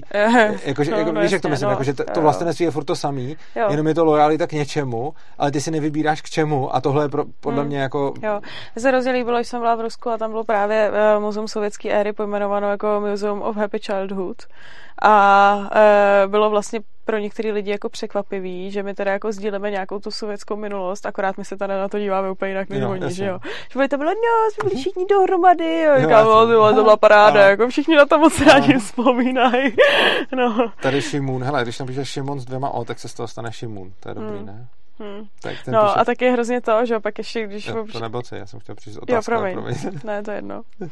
Řekni to. No a tak je super, jak je to občas, já mám kam- kamarády z Německa, tak jedno, co jsme, věc, kterou jsme si hodně rychle museli vysvětlit je, že eh, my si s Rusama, eh, že náš jazyk není zas tak podobný ruštině, aby jsme si rozuměli na první dobrou a že to, že jako sdílíme nějakou jako historii rozhodně jako neznamená, že na to, že taky jako jsme s tím úplně jako v pohodě. No. Šimun píše jaderné zbraně a- a anarchokapitalismus, jak by to vypadalo, smajlíky, boom, zdarec. No upřímně, myslím si, že jaderné zbraně v anarchokapitalismu, nevím, jak přesně by vypadaly. Na druhou stranu si nemyslím, že by v anarchokapitalismu držel ty jaderné zbraně větší magor, než je teď Putin. Hmm. Takže prostě ono, když se podíváme na to, jako věc, která mně není úplně jasná, je, že k jadernému konfliktu ještě nedošlo, přesto, že tolik magorů má možnost to začít. Hmm. Ale z nějakého důvodu to nezačínají. Ale jak říkám, prostě jaderný zbraně v anarchokapitalismu podle mě nebudou o nic horší než jaderný zbraně ve státech, protože si nemyslím, že jako teďkon vidíme, kdo má ty jaderné zbraně a co Hmm. taky Putin okamžitě udělal, že o nich začal mluvit, když se mu nelíbily sankce. No. A prostě, Předtím je měl Trumpík. no a Trump tak taky jako, že- je, je magor, takže ono, ono prostě, No. no. Tak. Takže mm, teďkon. A tady jsou nějaké další otázky. Jo, Kivy se ptá, co říkáte na to, že čeští státní zástupci chtějí zatýkat uh, petrohradské troly z diskuzí? Uh, nebo to jsou přece jen občané České republiky? No, nevím, ale prostě mám velký problém s tím, že vůbec chtějí někoho zatýkat za názory, byť jsou to trolové. Jako. To jsme tady řešili a je to Hmm. podle mě Hmm. jako přesně to, že ta válka, která je mezi Ruskem a Ukrajinou, tak výsledkem je, že se bez jakýkoliv diskuze omezují svobody v České republice a to je podle mě, tohle je podle mě prostě Hmm. špatně, no. Hmm. A dál se taky Kivy ptá, myslíte, že Rusko bude obcházet sankce použitím krypta nebo dojde k, uh, Hmm, na to zakazování bank, to jsme řešili. řešili no. Jo, takže to nebude, uh, No. to, už jsme, to už jsme rozebírali. A Hmm. co tady máme dál? Jo, jo tohle je taky téma, který jsem chtěl určitě rozebrat. Pine 919, Pine 919 se, píš, se ptá, jste pro sankce proti Rusku? Uh, já bych osobně za sebe odpověděl, že asi jak který. Co si myslíš ty? Hmm. Hmm. Asi jo, no. Mně se třeba moc líbila ta, nebo moc líbila prostě, takhle, nebo abych to uvedl. Obecně, když dáváme ekonomické sankce, tak potom trpí obě strany a hlavně trpí jiný lidi, než ty, kteří uh, způsobili tu válku. Takže strašně moc ekonomických sankcí v podstatě dopadne jenom na běžní lidi, ale nedopadne až tak na ty, až tak na ty vůdce. Takže myslím si, že myslím si, že tohle je jako velký problém sankcí. Na druhou stranu lze udělat sankce tak, aby dopadly uh, na ty vůdce a my už jsme tady o nich mluvili a naštěstí uh, se to už i děje, takže to jsou třeba konfiskace majetků těch lidí, kteří přímo uh, mají jako nějakou politickou moc, nebo o tom spolu rozhodovali, nebo rozhodovali, Hmm. nebo přímo nějakým způsobem uh, pořádou a Jo. vedou tu, tu invazi, takže jako tyhle ty sankce jsou, tyhle ty sankce jsou určitě v pohodě. A potom samozřejmě jako sankce jsou, že způsobím nějaký zlo a teď jako řeším, jestli to zlo, který jako na koho dopadne a je, Hmm. jestli teda nakonec to převáží ty, ty dobré důsledky, eh, ty dobré Jo. důsledky, který to bude mít. Takže třeba Jo. mně se líbí to zamražení, eh, mně se líbí to zamražení eh, rezerv ruský Hmm. centrální banky, Hmm. protože tam, tam je velký, uh, jako tam, tam je hrozně, jako na, na tom se mi líbí to, že za prvý už jenom mluvit o tom má efekt, má to samozřejmě taky nevýhodu, že to dopadne na běžní Rusy a že, že to udělá chudobu a udělá to chudobu tam a udělá nějakým způsobem i chudobu tady, takže to není Hmm. jako čistý řešení, ale myslím si, že tam je ještě dobrý že se na tom dá krásně ukázat, jak moc je Hmm. to centrální bankovnictví fragilní. Plus mi ještě přijde, že zamražením těch rezerv to jako ten problém potom spíš ukazuje, že Rusko udělalo z Rusů, z vlastních občanů, uh, jako oběti a že to není tak úplně, že by, jako samozřejmě, že to, co to vyprovokovalo, je, ta sankce, ale ta sankce spíš využívá nějaký zranitelnosti, kterou udělal ten stát, což samozřejmě já to těm lidem nepřeju. Ono je prostě každý stát, když ubližuje svým občanům. A myslím si, že tahle ta šance zrovna, tahle ta sankce zrovna spíš ukazuje, jak moc ten ruský stát ubližuje těm občanům. Co se týče održení Ruska od SWIFTu, tak to si myslím, že je třeba míň, uh, míň účinný než tohle. Hmm. A pak jsou samozřejmě i nějaký sankce, no. zejména jako No, ty, mě které byly po třeba- Krymu, s kterými třeba, který se mi nelíbily, že to Jo. byly prostě sankce, které jako obchodně čistě likvidovaly No, obě no, strany, ale byly úplně k ničemu, že vůbec to nedopadaly na toho neúčinný, jo. Putina. Takže potom jako v, v momentě, kdy se eh, jako jako udělá nějaká sankce, která je v podstatě čistě ekonomická s plošným dopadem na lidi na obou stranách, tak je to Hmm. vlastně asi o ničem, no. Eh, Mně třeba jako přišla jako docela dobrá sankce, že Pornhub zamezil přístup eh, z ruských jako IP adres na svůj web. To sice teda dopadne na každého Rusa, ale eh, velice znatelně. Takže, takže očekávám brzký obrat a svržení, svržení Putinova režimu. Vidíš, No. jako mě třeba mě třeba uh, jako Pornhub přijde samozřejmě Hmm. extrémně vtipnej. To je víš, Ale- ale... už nebudou moc koukat ani na náš přístav, že Ano. dáš na ten Pornhub mi přijde, uh, porn, No. po, Pornhub mi přijde extrémně uh, jako vtipnej na jednu stranu, ale na druhou stranu uh, jako kdyby na tom Pornhubu dávali těm Rusům nějaké informace, které můžeme k něčemu Ne, využít, tak je to jiný, tohle- ale jenom zablokovat jasně. Pornhub je, Jo. eh, jako je to nějaký, Ne, je to nějaký postoj, se- udělá to soukromá firma, hlavně jako, hlavně Mně, mně přijde v pohodě tím, že to udělala ano, soukromá přesně tak, firma. jako, když to jo? udělá soukromá firma a neudělá to stát a Pornhub k tomu nikdo nenutil, tak prostě rozhodně proti této sankci nic nemám, Hmm. jenom si myslím, že za stolik nepomůže, Jo. ale ne, vlastně jako každý může uh, ostrakizovat, každý může neposkytnout službu komukoliv, takže jako z hlediska je to v, to v souladu s NAPem dokonce, takže, takže to, jenom si myslím, že to není moc uh, Uh, řešili to jiný soukromí firmy, které právě zablokovali, zablokovali přístup z ruských, z ruských IP adres a některé právě se snažili eh, to využít na, k tomu, že uh, těm ruským divákům nebo návštěvníkům na svých stránkách chtěl vysvětlit jako přesně, co se, co se děje. Uh, dokonce se snad jako na Twitteru diskutovalo i nějak, uh, nějaká hra mm, internetová, že tam právě to někdo jako vysvětloval těm Rusům a říkal, že teda reakce bohužel na to byly jako všelijaký. No. Jasně. Eh, Hele, tady se ptá, eh, tady se ptá Jiří Cakirpalogu. Hmm. Není náhodou psychopat člověk, který má absenci strachu, nemyslíte sociopata? Já myslím, že psychopat nemá absenci strachu. Myslím, že psychopat se eh, nedokáže vžívat do druhých a ne, není sadista, ne, nemusí to být sadista, což znamená ne, nepřináší mu potěšení ubližovat, ale je mu to jako úplně jedno, což znamená, že kdyby z toho nebyly žádný sankce a nějak by mu to pomohlo, tak klidně může někoho zavraždit a bude mu to jedno, ale to podle mě neznamená, že nemá strach. Já si myslím, že psychopat uh, samozřejmě může mít strach. A nebo chtěla bys k tomu něco říct, nebo nesouhlasíš se mnou, nebo s ním, nebo jak to vidíš? Hmm. Tak může mít ten strach klidně menší, to asi jako jo. No jasně, tak protože ono tím, že se neumí vcítit, tak, tak spousta věcí se ho netýká, No. takže, takže je méně zranitelný, takže může mít méně strachu a nemyslím si, že by eh, psychopat z definice eh, nemohl mít strach. Hmm. A nám tady Asi, asi dává volá. režie bych- přesně tak signál, že bude mít telefon, takže Jo. poprosíme režii o propojení s námi a uvidíme, co se stane. Jsem rád, že někdo volá a budu se teď snažit vést rozhovor dobře.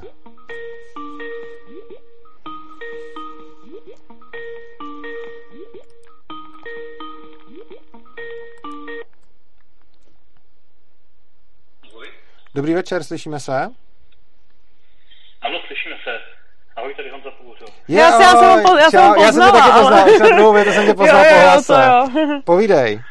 Já tě budu držet takhle u mikrofonu. Já jsem si tuší do jako říkal takovou věc, tím, že to trošku odpykal jsem. Ježíš, máš jaký špatný spojení, hele. Strašně vypadáváš. Honzo? Je to teďka lepší? Je Jo. to výrazně lepší. Super, no, já jsem vybité sluchátka. A já jsem si říkal s tím, jak si řešil ten, mm, to šíření ukrajinské propagandy nadšenými Čechy, tak eh, mě napadlo, jestli by to nešlo vlastně obhájit eh, podobně, jako když eh, nějakého začátečníka, který se něco učí, nebo něco mu moc nejde, nebo je to postižené dítě, nebo obojí, tak že je slušnost eh, se takovým eh, dodávat sebevědomí tím, že je budeme chválit, i když vidíme, že je to strašně marné. Jo, ty jsi taky učil programování Mhm. a tam je přece strašně důležité, abychom tomu, tomu člověku, abychom ho motivovali tím, že ho chválíme i za těch situací, kdy si jako držíme hlavu, že udělal nějaké blbosti. Tak já si právě říkám, jestli není právě strašně důležité těm Ukrajincům dodávat sebevědomí, aby za nás tu válku vyhráli. Právě tím, že jim budeme zvat, uh, uh, budeme jim posílat slava Ukrajině a podobně. Rozumím ti a takhle. Jedna věc je pouzbuzovat je a proti tomu ani tak dalece nic nemám, ale to, proti čemu jsem se spíš vymezoval, bylo jednak umlčování té druhé strany. To mi přijde jako velký problém. A potom uh, takovýto tunelový, uh, takovýto tunelový vidění, kdy i prostě, když tady někdo teď vyjádří názor, který není úplně stoprocentně pro ukrajinský, tak se na ně hned všichni zesypou. Ale jako pokud mluvíš o podpoře, jako i psychický podpoře uh, třeba ukrajinských vojáků, tak to mi nějakým způsobem smysl dává. Mhm. Já bych je možná ještě tu hranici posunul právě tam, že se i ohradím, pokud někdo jako kritizuje hloupě Ukrajince, tak stejně jako kdybych se uh, u toho dítěte jako ohradil, kdyby to dítě jako někdo zhazoval, tak uh, taky ho prostě zastavím, že hele, prostě on to udělal skvěle a super, že se snaží. Jo, tak mi připadá spíš, že jako v mojí teda bublině nemusí to být nutně prostě nějaká zaslepenost a neslušnost, ale Mhm. spíš, že hlídáme to slušné chování. Jo? A aktuálně se za slušné chování považuje Ukrajinu podporovat. Chápu a záleží to podle mě na situaci, kdy třeba já si zase nemyslím, že je dobrý kohokoliv nekriticky jenom uh, prostě chválit a to v jakýkoliv situaci a třeba mi přijde dobrý poukázat na to, že ta všeobecná mobilizace na Ukrajině je podle mě naprosto špatně a Mhm. tím nechci kritizovat jako vojáky, kteří tam bojují, naopak můžu jim vzdát obdiv za jejich statečnost těm, co tam šli dobrovolně, ale potom si zase myslím, že je asi důležitý, že jako myslím si, že není to, aby Ukrajina vyhrála, není nadřazeno úplně všemu, Mhm. takže bych řekl, že třeba uh, jako určitě je dobrý poskytnout i jako mentální podporu. Na druhou stranu si zase nemyslím, že za každou cenu, že když potom ukrajinský režim udělá něco, co je z mýho pohledu hodně nesvobodný a nesouhlasím s tím, uh, tak je podle mě důležitý to říct a to z mýho pohledu i za tu cenu, že to může třeba demoralizovat někoho. Mhm, mhm. Jo, chápu. Trošku. Bych se Ano, tě zeptal, jak se vlastně díváš na, a i Terky bych se na to zeptal, protože Ano. vždycky odpovídáš ty. Jo, tak já teď, teď nechám odpovědět první. A jak se vlastně díváte na uh, to podporování armády? Vy jste jako říkali, že nechcete podporovat uh, státní armádu, ale jak se vlastně díváte na to, když i já na svém jako facebookovém profilu prostě posílám uh, výzvy k tomu, aby ukrajinské armádě posílali bitcoiny na zbraně. Hmm. Co Eh, myslíte?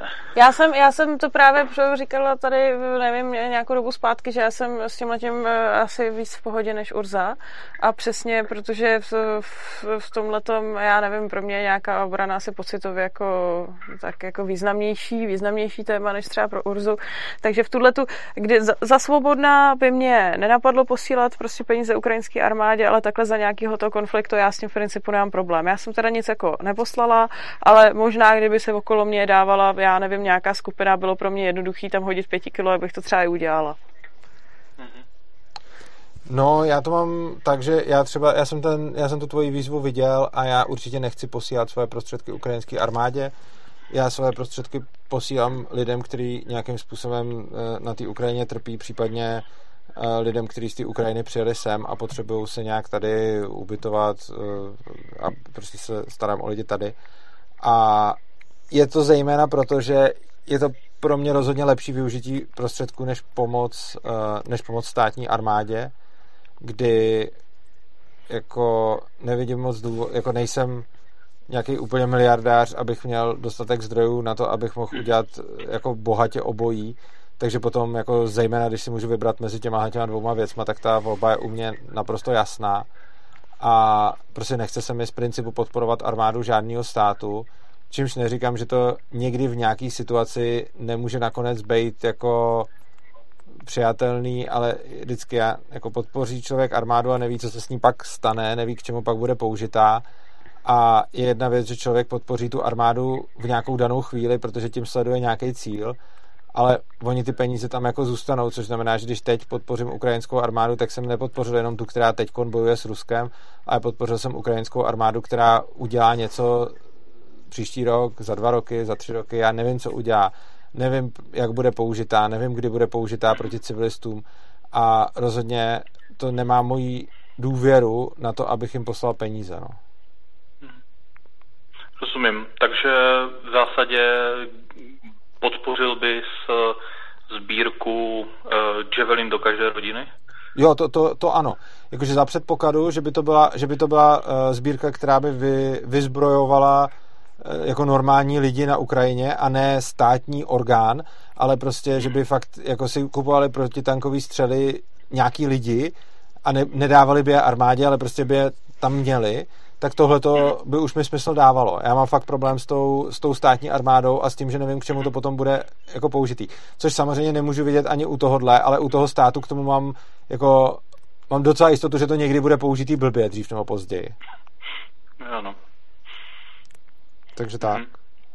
Co ještě říkáš na takové ty charity, které byly, eh, které už jako jsou třeba od toho roku 2014, eh, které třeba vyzbírávali peníze na výbavu eh, těm vojákům a chápu, že kdyby to pak jako jste peníze odevzdali armádě, ať nakoupí přes státní zakázku něco, tak asi spíš ne, ale když tam byly nějaké ty, si nevybavu, jak se jmenovaly ty charity, ale byly tam charity, které prostě to distribuovali sami, které prostě nakupovali prostě neprůstřelné vesty a uh, pak to dávali prostě konkrétním jako fyzickým osobám, mm-hmm. kteří jakoby pracovali v armádě. Hele, nevím, jako spíš, jako přijde mi, že je spousta jiných způsobů, jak pomoct, který jsou mnohem méně triky v tom smyslu, že mnohem méně riskuju, že moje peníze budou použitý nějak blbě. Žijeme nějak ve světě omezených zdrojů, já mám omezený zdroje a uh, jako protože jako kdybych možná byl miliardář, tak o tom musím uvažovat jinak, ale vzhledem k tomu, že jako nějaký můj přístup, jako moje pomoc Ukrajině se pohybuje v nějakých jako desítkách tisíc korun, tak, uh-huh. tak si můžu fakt vybírat, jako jak já pomůžu a snažím se ty peníze investovat tak, aby, byla co nejmen, aby bylo co nejmenší riziko jejich zneužití a co největší uh, jako šance, že se ty peníze využijou dobře, což si myslím, že jako je daleko snažší u, u toho prostě pomáhat těm, eh, těm lidem na útěku, eh, poskytnout jim bydlení nebo, nebo cokoliv, nebo zdravotní pomoc a tak, než eh, jako řešit etickou otázku, jaký je rozdíl poslat zbraň přímo armádě a jaký je rozdíl dát fyzické osobě, která je zároveň voják a, a tak dále. Jo? Jako, přijde mi, že, že vlastně se spíš, jako, že tam mám jednoznačně lepší možnost, kam ty peníze posílat z mýho pohledu. Samozřejmě neříkám, že to takhle mají mít všichni. Mm-hmm. Jo. Jo, děkuju za... Hele, tak moc díky za zavolání, to mě, to mě moc těší, že jsi zavolal, rád jsem tě zase slyšel. Měj se hezky. Můžu ještě jednu věc? Ano. Uh, jenom bych ještě uh, lidem tady oznámil, že když už si spustil ten, uh, ty donaty přes uh, Bitcoin Lightning, Lightning tak to dělal tak, Honza mimochodem tak uh, máš uh, Urzův podcast už delší dobu umí takovou pěknou věc, že když si stáhnete třeba peněženku Breeze, tak hmm. můžete ten podcast poslouchat a zároveň tím poslechem posílat saty lidi, za každou lidi, minutu, kterou poslechnete. Jo, Takže je to další způsob, jak podpořit svobodný A, díky. Tak to ti děkuji, já jsem si myslel, že já si budu muset něco stahovat, tak lidi si můžou stahovat. Nemusíš, už ti to funguje. Ano, super. Hele, děkuji ti moc a díky za to, že jsi nám zprovoznil Lightning Network a měj se krásně. Jo, ahoj. ahoj. Eh, zároveň všem lidem upozorňuji, že máme Lightning Network, najdete to v, komenta- najdete to v popisku videa a tam nám můžete posílat nějaký satoshi. Eh, já jsem tady měl nějaké věci, které jsem se chtěl ještě rychle vyjádřit. Vojnax řekl, že jednoduše řečeno psychopat je člověk postrádající emoce a empatii a s tím nesouhlasím, protože psychopat sice postrádá empatii a postrádá pravděpodobně taky svědomí, ale určitě nepostrádá emoce. Eh, psychopat má svůj vlastní vnitřní emoční svět, jenom nevnímá ostatní lidi hmm. jako takový. Hmm. Uh, jo, a tady mi někdo píše, uh, taky Vojnax, uh, trochu mi přijde, Urzo, že moc zaslepeně promuješ svoji vizi, která se mi líbí, ale bohužel kvůli ní trochu ignoruješ realitu, která zde prostě je. Uh, já předpokládám, že to je reakce na to, na to přispívání té armády, Hmm. A já si myslím, že uh, já si myslím, že neignoruju realitu, uh, která tu prostě je. Já právě protože vnímám realitu, která tu prostě je, tak jak jsem říkal, zvažuju, jak využít nejlíp svoje prostředky a mám způsob, jak využít své prostředky, někomu tím pomoct a mít v podstatě jistotu, že to nebude zneužito. A pak mám způsob, jak využít ty prostředky, pomoct tím jinak a riskovat, že to zneužito bude. A já si prostě volím tu první možnost, což mi přijde, že naopak není ignorování reality.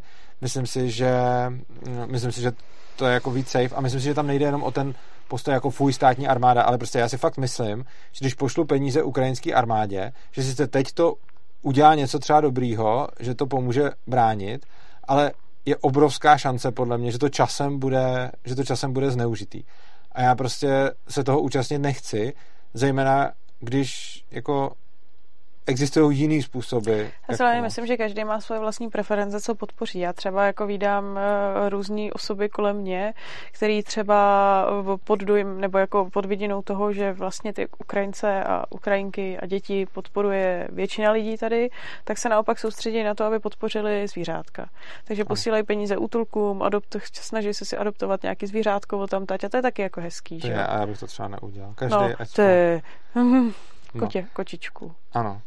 Teresko, ty si na mě, a teď si nejsem jistý, si na mě signalizovala, že už je to na tvé moc dlouhé a že chceš končit, že ano. Čurat. Jo, takhle. A nechceš se jít vyčurat jako Vláďa Krupa, že prostě vstaneš a Jo, jo, jo, to jo, no, akrát, že Vláďovi Krupovi, já jsem vypal mikrofon, mě určitě. Je pravda, že už je tady mikrofon 21.40, takže už jdeme 2 hodiny 40 minut, hmm. což je příjemný, já bych klidně ještě dal další No já jsem to právě viděla, že jsi takový rozjetý a ono jako já dávám čas předčasně, protože když se rozjedeš, tak potom ještě tak jako chvilku dojíždíš. Já mám prozbu do režie, máme tady nový máme tady nový problém, s kterým jsme se ještě ne, nesetkali. Někdo nám spamuje chat pokud by bylo možný nějak, nějakým jediným klikem, jestli tam na to je nějaký tlačítko, uh, ho vypnout, je to nějaký webcam s chatcom a Hot Girls and Boys video chat, tak kdyby to šlo vypnout z režie, tak by to bylo super. A pokud ne, tak se hlavně uh, nikdo nestresujte a je to v pohodě, i když to nevypnete. Jo, tak jenom kdyby to bylo nějaký snadný, tak to, tak to udělejte. Uh, Dál tady máme, tak to budeme už chýlit ke konci, aby, aby se tady nepočurala. A Josef Šo píše, Putin zcela vědomě spáchal mezinárodní zločin, důvod k válce vytvořil svým jednáním sám, má plnou odpovědnost za vraždění lidí. Jo, ale jenom bych tomu dodal jednu věc. Vzhledem k tomu, jaká je reálná situace, a teď budu, jak tady někdo říká, že ignoruju realitu, hmm. tak teď budu jako hodně realista. Uh, není úplně cílem, jak teď třeba se řeší, že se na něj vydá mezinárodní zatykač a podobně. Podle mě jako není úplně dobrým cílem dostat Putina do stavu, kdy bude v háji a nebude schopný vůbec jako hmm. nic dělat a jako myslím si, že i když má odpovědnost za vraždění lidí a spáchal zločin a vytvořil svým jednáním důvod k válce a spoustu utrpení, tak i tak bych řekl, že je důležitý ho teď nechat, aby z toho konfliktu mohl ustoupit a sám před sebou a před těma lidma, na kterým na tom záleží, si zachovat tvář, protože uh, za předpokladu, že se to nestane, tak on furt má ty jaderné zbraně, ale hlavně má i spoustu jiných No, způsobů, jak škodit. Takže si myslím, že to, co by teď bylo důležité, je ne, nemít takový toho za každý. A to si myslím, že je obecně není vůbec, pros, jako, že to vůbec není dobrý. A vlastně teď jsme o tom točili pod, jeden díl podcastu Zrská Matfizák za nějakou dobu vyjde a je to o vině a trestu. A prostě když chceme dosáhnout spravedlnost tím, že někoho budeme teda trestat, aby to to, tak myslím, že jako z mnoha důvodů to není dobrý.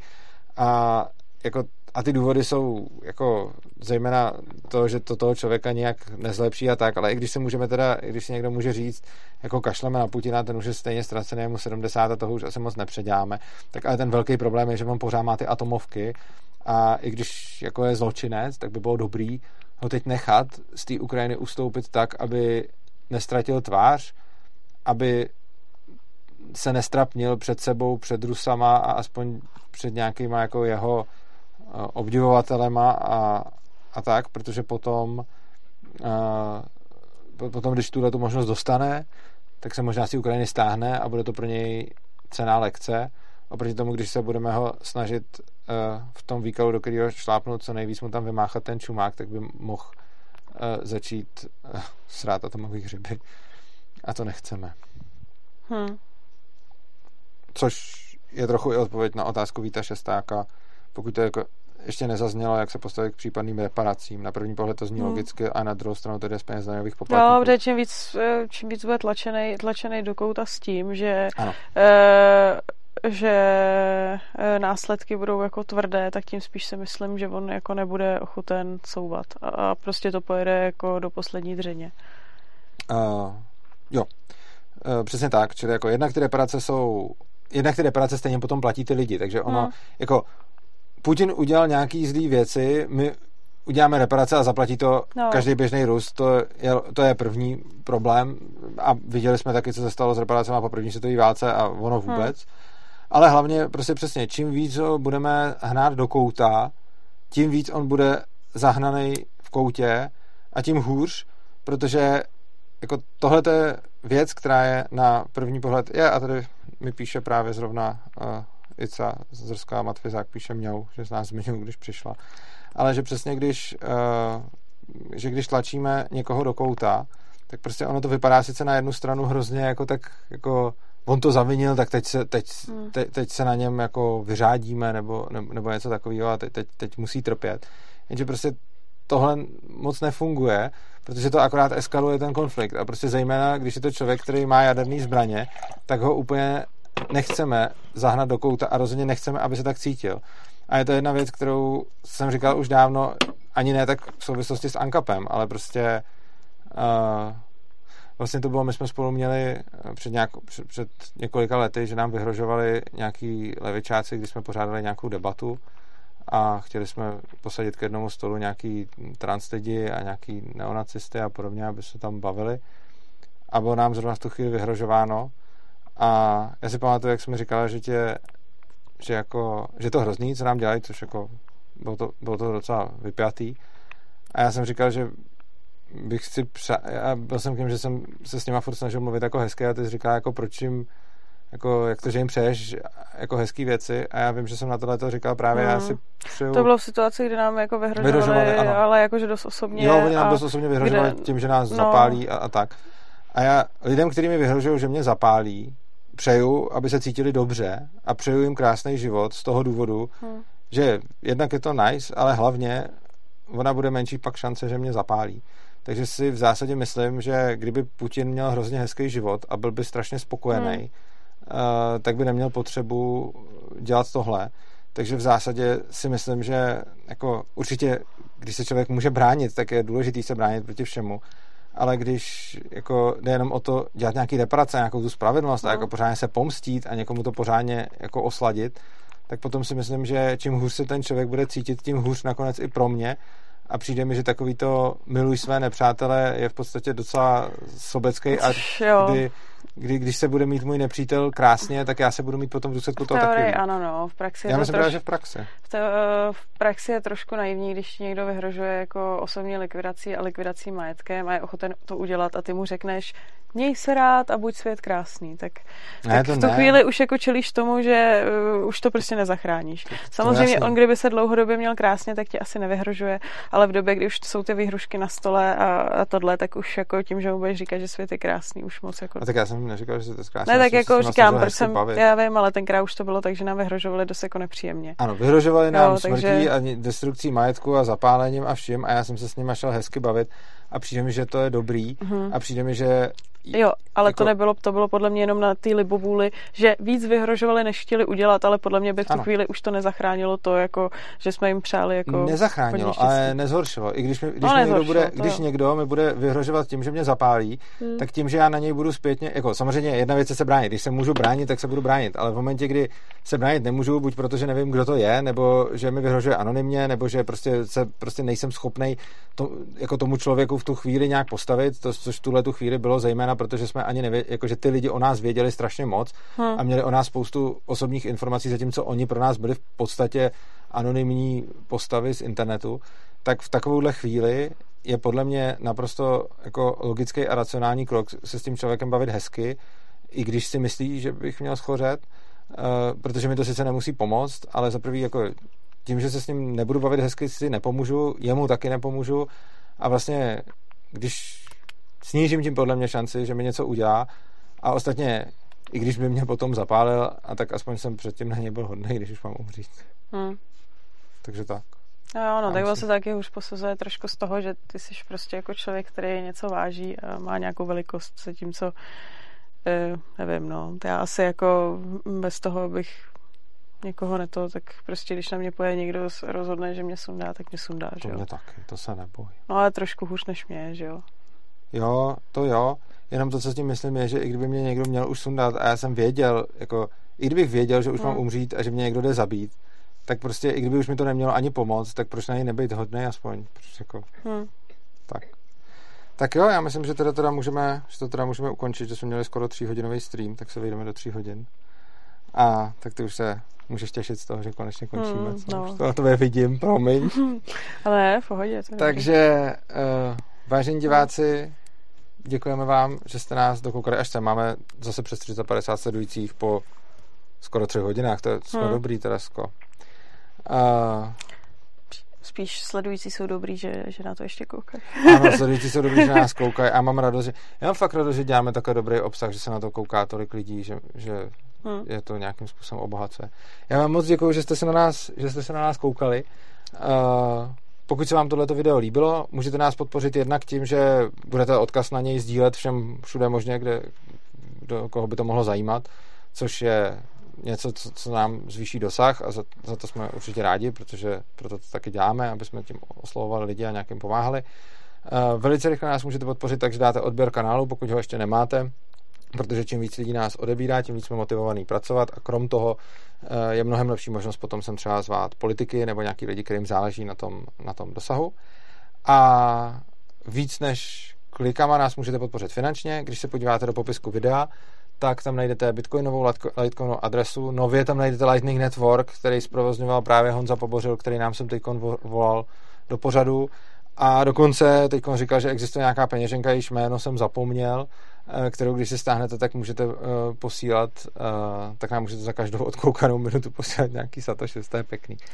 A nejvíc svobodnému přístavu můžete pomoct, když nás budete podporovat pravidelně, každý měsíc, klidně malinkou částkou, protože Svobodný přístav je organizace, která nebere žádný peníze od státu ani od EU. Všechny peníze, které máme, jsou takhle, co nám dobrovolně dáte.